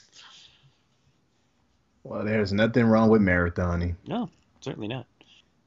I'd say overall, it was an interesting Batman series. All of the Batman series are kind of unique and good in their own way. And this Yeah. series it was actually the most atmospheric feeling Batman since the animated series in the 90s. Well, and Batman Beyond. Because uh, the Batman and Brave and the Bold were both a lighter take, though uh, the Batman's not necessarily a lighter take, but it definitely didn't feel as dark. The material could get dark, but it didn't feel as dark because there was just well, it wasn't dark enough. and in this show, they managed to maintain really good atmosphere, particularly on some of the episodes feeling downright creepy. Indubitably, sir. And they were not afraid to beat the living crap out of Katana. Oh, No, did they Katana weren't. get knocked out yet? Or I like yet enjoyed that. again. You can't hit a lady, sir. Lies. Lies. Apparently you can. Lot. I think they pulled from a record seven on that, dude. Mm. Beating old people and children. Ah, yeah. Oh, Alfred. Alfred was a real badass, though. yes, I love this version of Alfred, man. That was one cheeky bastard. Jason Statham, Alfred. Mm-hmm. Everything he says, he sounds annoyed. So that's a shame, but it was nice while it lasted. yes, it was. At least we got to see all the final episodes. Exactly. Hmm. Chance that was not afforded originally to Beware of the Batman. No, Yeah, I think. I uh, we've we've gone into lengthy rants about how lame it is for Cartoon Network to do that, but yeah, it's Hey. just they never gave that show a chance. No chance in hell. Always disappointing to see that. hmm You would think because they spent yay so much money on it that they would, you know, try to make it work. But I don't know. Maybe they were just thinking, hey, we could just write this off and get our money back, and who cares? I don't know. It it kind of seems to me like actually I'm gonna say this is very likely the case that whoever greenlit this show stepped uh stepped away or stepped into a different position, and then whoever came along to continue making all of this happen just didn't want it Yeah. at all. Didn't want it in the in the least bit. And there's also been arguments that uh, certain shootings may have been involved in certainly the censorship of the show, but also in the network's overall indifference to it. And that's a shame. And now it's time for our listener mail. Remember, you can send us thoughts on, well, not Space Dandy anymore. you can send us thoughts on the Attack on Titan and Hellsing episodes and anything else on Toonami or about the podcast by calling us at 585 487 8277 and leave a message.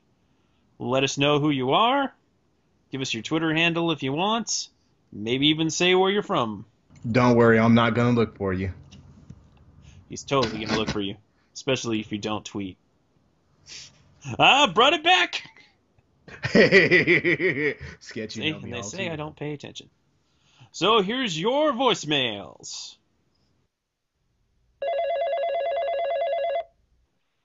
This is Matthew Colmorgan, lifelong Toonami faithful. I'm from Cincinnati, Ohio. My Twitter handle is at m. Probably won't find that. This past Saturday, I saw the uh, Beware the Batman marathon, and I was never a big fan of the show.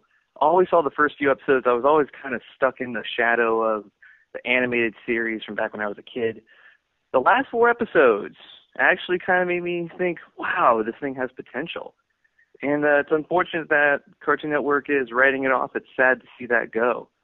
So, right in true fashion, right when I see it, I end up liking it, and then it ends up going away. Well, and then Dandy, and then Attack on Titan. all in all, pretty sad night for Toonami, but at the same time, an epic night for sure with the new Dreams promo. Hope you guys enjoy the rest of Toonami. I'm going to finish Beware the Batman on my DVR. Gentlemen, stay gold.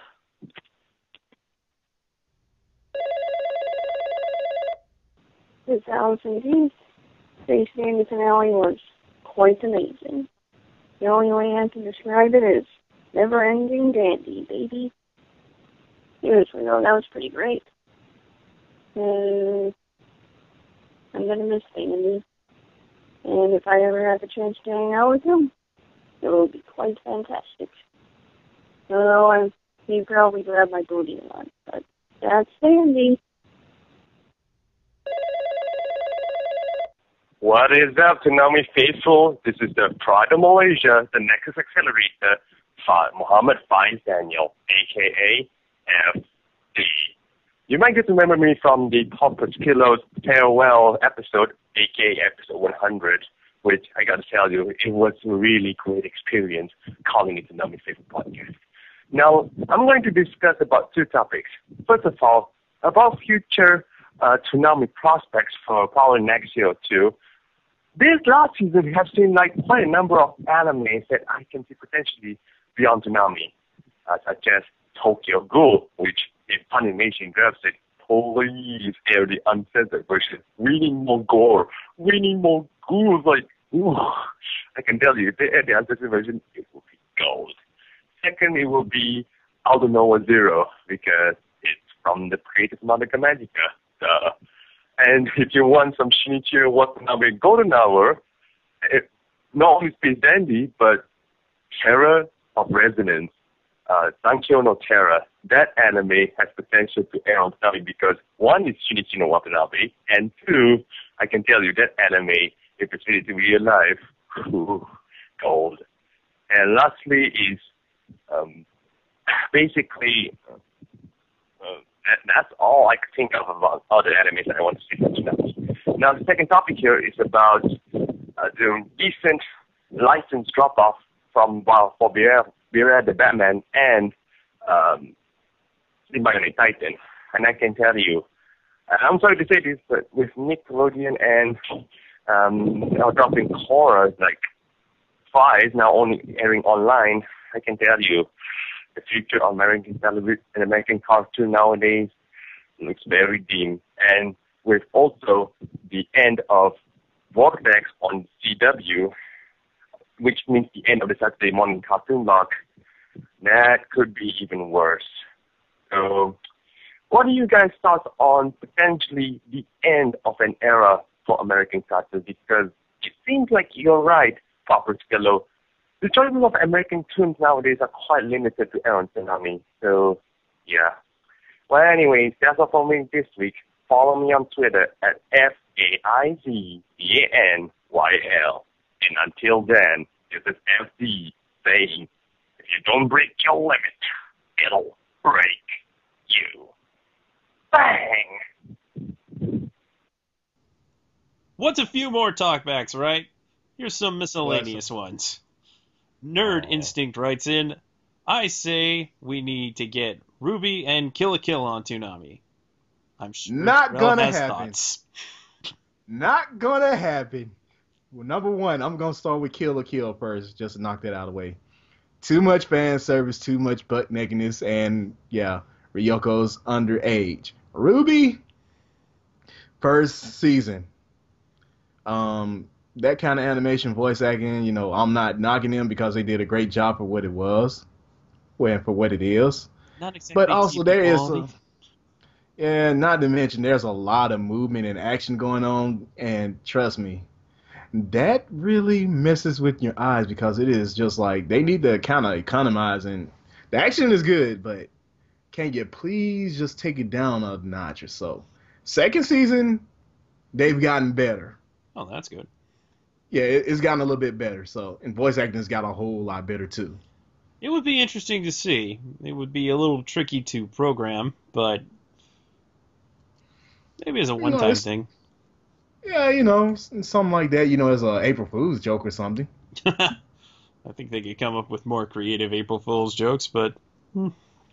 It would work. I'm just saying. Starstorm writes in, "Hey, where can I fund Hyena Warriors? I want to see that shit on Toonami badly." I don't even know what the fuck Hyena Warriors is. I know what a hyena is, and I know what a warrior is. Well, let me preface this. There was somebody who asked Toonami to play shows about hyenas. And Toonami said, Hyena Warriors coming soon to Toonami. The fuck this is, a Lion King? If only. Make mine a cub sandwich. No king, no king, la la la la.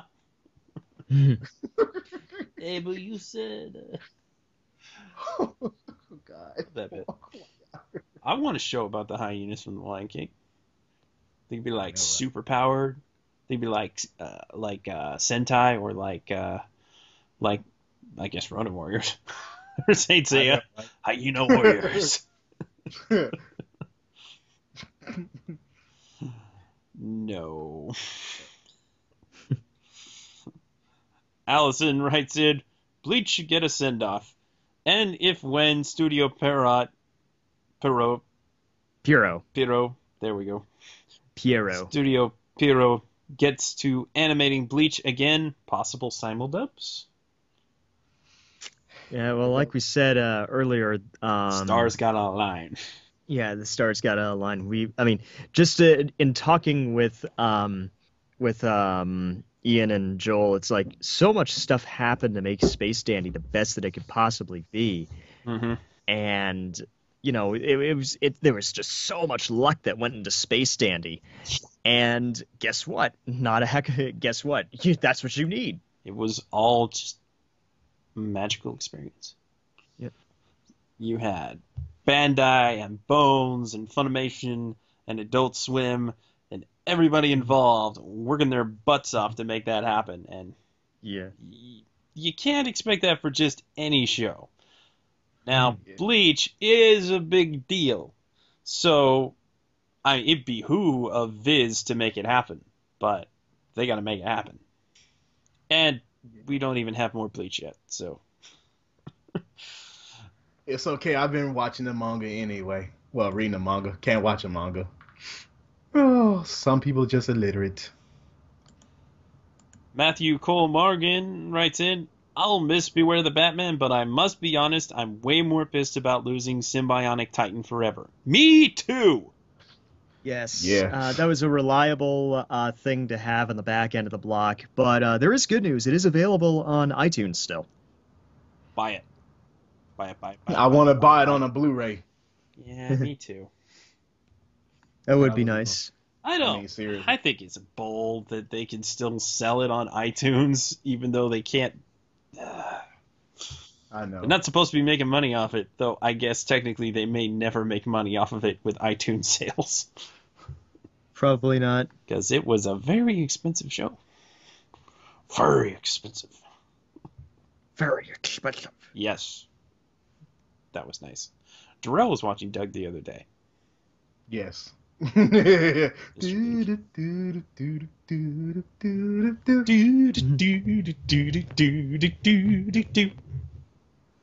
La la la la la. Now we're not gonna do the whole thing. All right. Anyway. And at S At Espida, but why is Dan Space Dandy rerunning? They have already had one rerun. because it's good for you. You need Dandy in your life. Don't ever ask that question again, or else I will ban you from the internet. Banned. I'm Banned. I no ban, not ban, ban. I'm from the military. We can make things happen. Shh! Don't tell anyone. I got my tinfoil hat right here, buddy. I'm sorry, sketch, but they we implanted the chip that day you ate that um pizza. Yep, and then it, well, well, the chip is somewhere in the sewer, if you know what I mean. Flush. That's all of our uh, miscellaneous talkbacks. So I guess it's time for some housekeeping. Just before we sign off, yes. Once again, you can leave us a voicemail at 585 487 8277. So do that. You can email us at podcast at ToonamiFaithful.com. You please rate and review the podcast on iTunes, Podomatic, and Stitcher. You can like us on Facebook at facebook.com backslash Faithful Podcast. You can follow us on Twitter and Tumblr at Toonami Podcast on Twitter and ToonamiFaithfulOfficial.tumblr.com. Also, visit podcast.toonamifaithful.com for all the episodes of the podcast. Although it's easier to find them in iTunes, admittedly. Except some of them aren't there anymore because we've reached Really? the cap. Oh, wow. that's lame. I lame. think it's like a hundred. Oh, that's lame. Yeah. So yeah, is. for the for the really really early episodes, uh, go to ToonamiFaithful.com. Mhm. Podcast.toonamifaithful.com. Or search for them on Podomatic. That is Yes. also a viable option because all of That those works too. show up. I think they should. We have come a long way with episodes. though. Yeah, man. Yeah, I know, really. I've been It's editing ridiculous. this show for like 14 weeks, Mhm. and I haven't missed a week. Not yet. I jinxed it.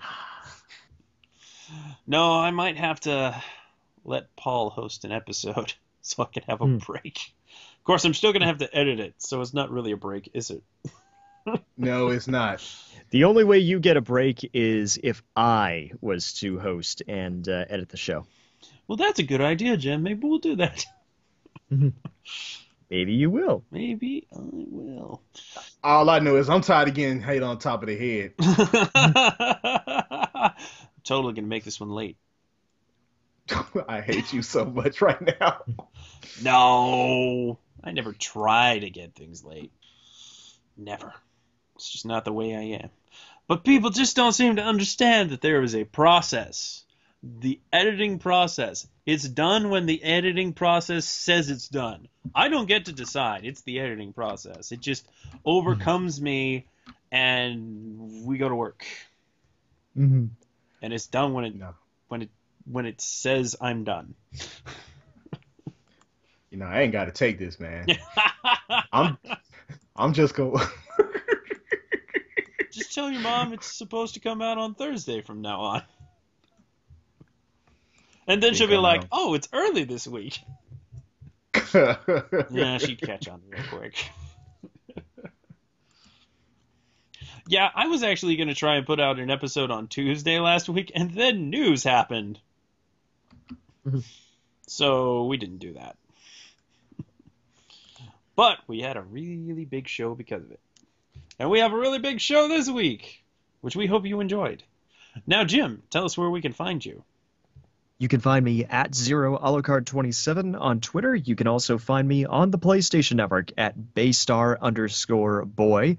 Um, I haven't streamed recently, so I might at some point, uh, maybe this week, maybe this coming weekend. I don't know. Depends on if I feel like it and if I'm free.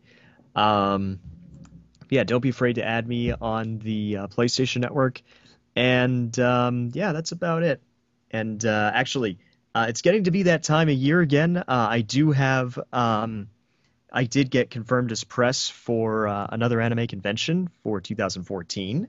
So uh, your questions um, for J. Michael Tatum, David Vincent, um, I believe Lauren Landa, and Rachel Robinson are going to will all be accepted. So you can uh, either tweet them at me on my Twitter account, or you could send me an email to Jim Nelson at toonamifaithful.com. And uh, I don't have any goodies to give you guys, but I will. But um, I will be screening questions, so uh, make them good and send them to me uh, at the aforementioned email address or Twitter account. All right, Darrell. Oh, well, you can find me at ukami underscore samurai 7 at twitter.com. You can also find me at ukami samurai 7.tumblr.com. And yes, I do have an Ask FM people, and that is, um, dang, what was it again? um, ukami75 at askfm.com, however you want to do that. And also, if you want to email me any emails, you can do that at darrellmaddox at toonamifaithful.com. The best way to get in contact with me is to follow me on Twitter at sketch1984. You can also tumble with me, sketch1984.tumblr.com. You can ask me silly questions on ask.fm backslash sketch 1984. And you can email me your comments and suggestions for the podcast. And some of you have, and I will be thinking about those suggestions. No promises. Sketch at ToonamiFaithful.com. With that, gentlemen, we can get out of here. Deuces!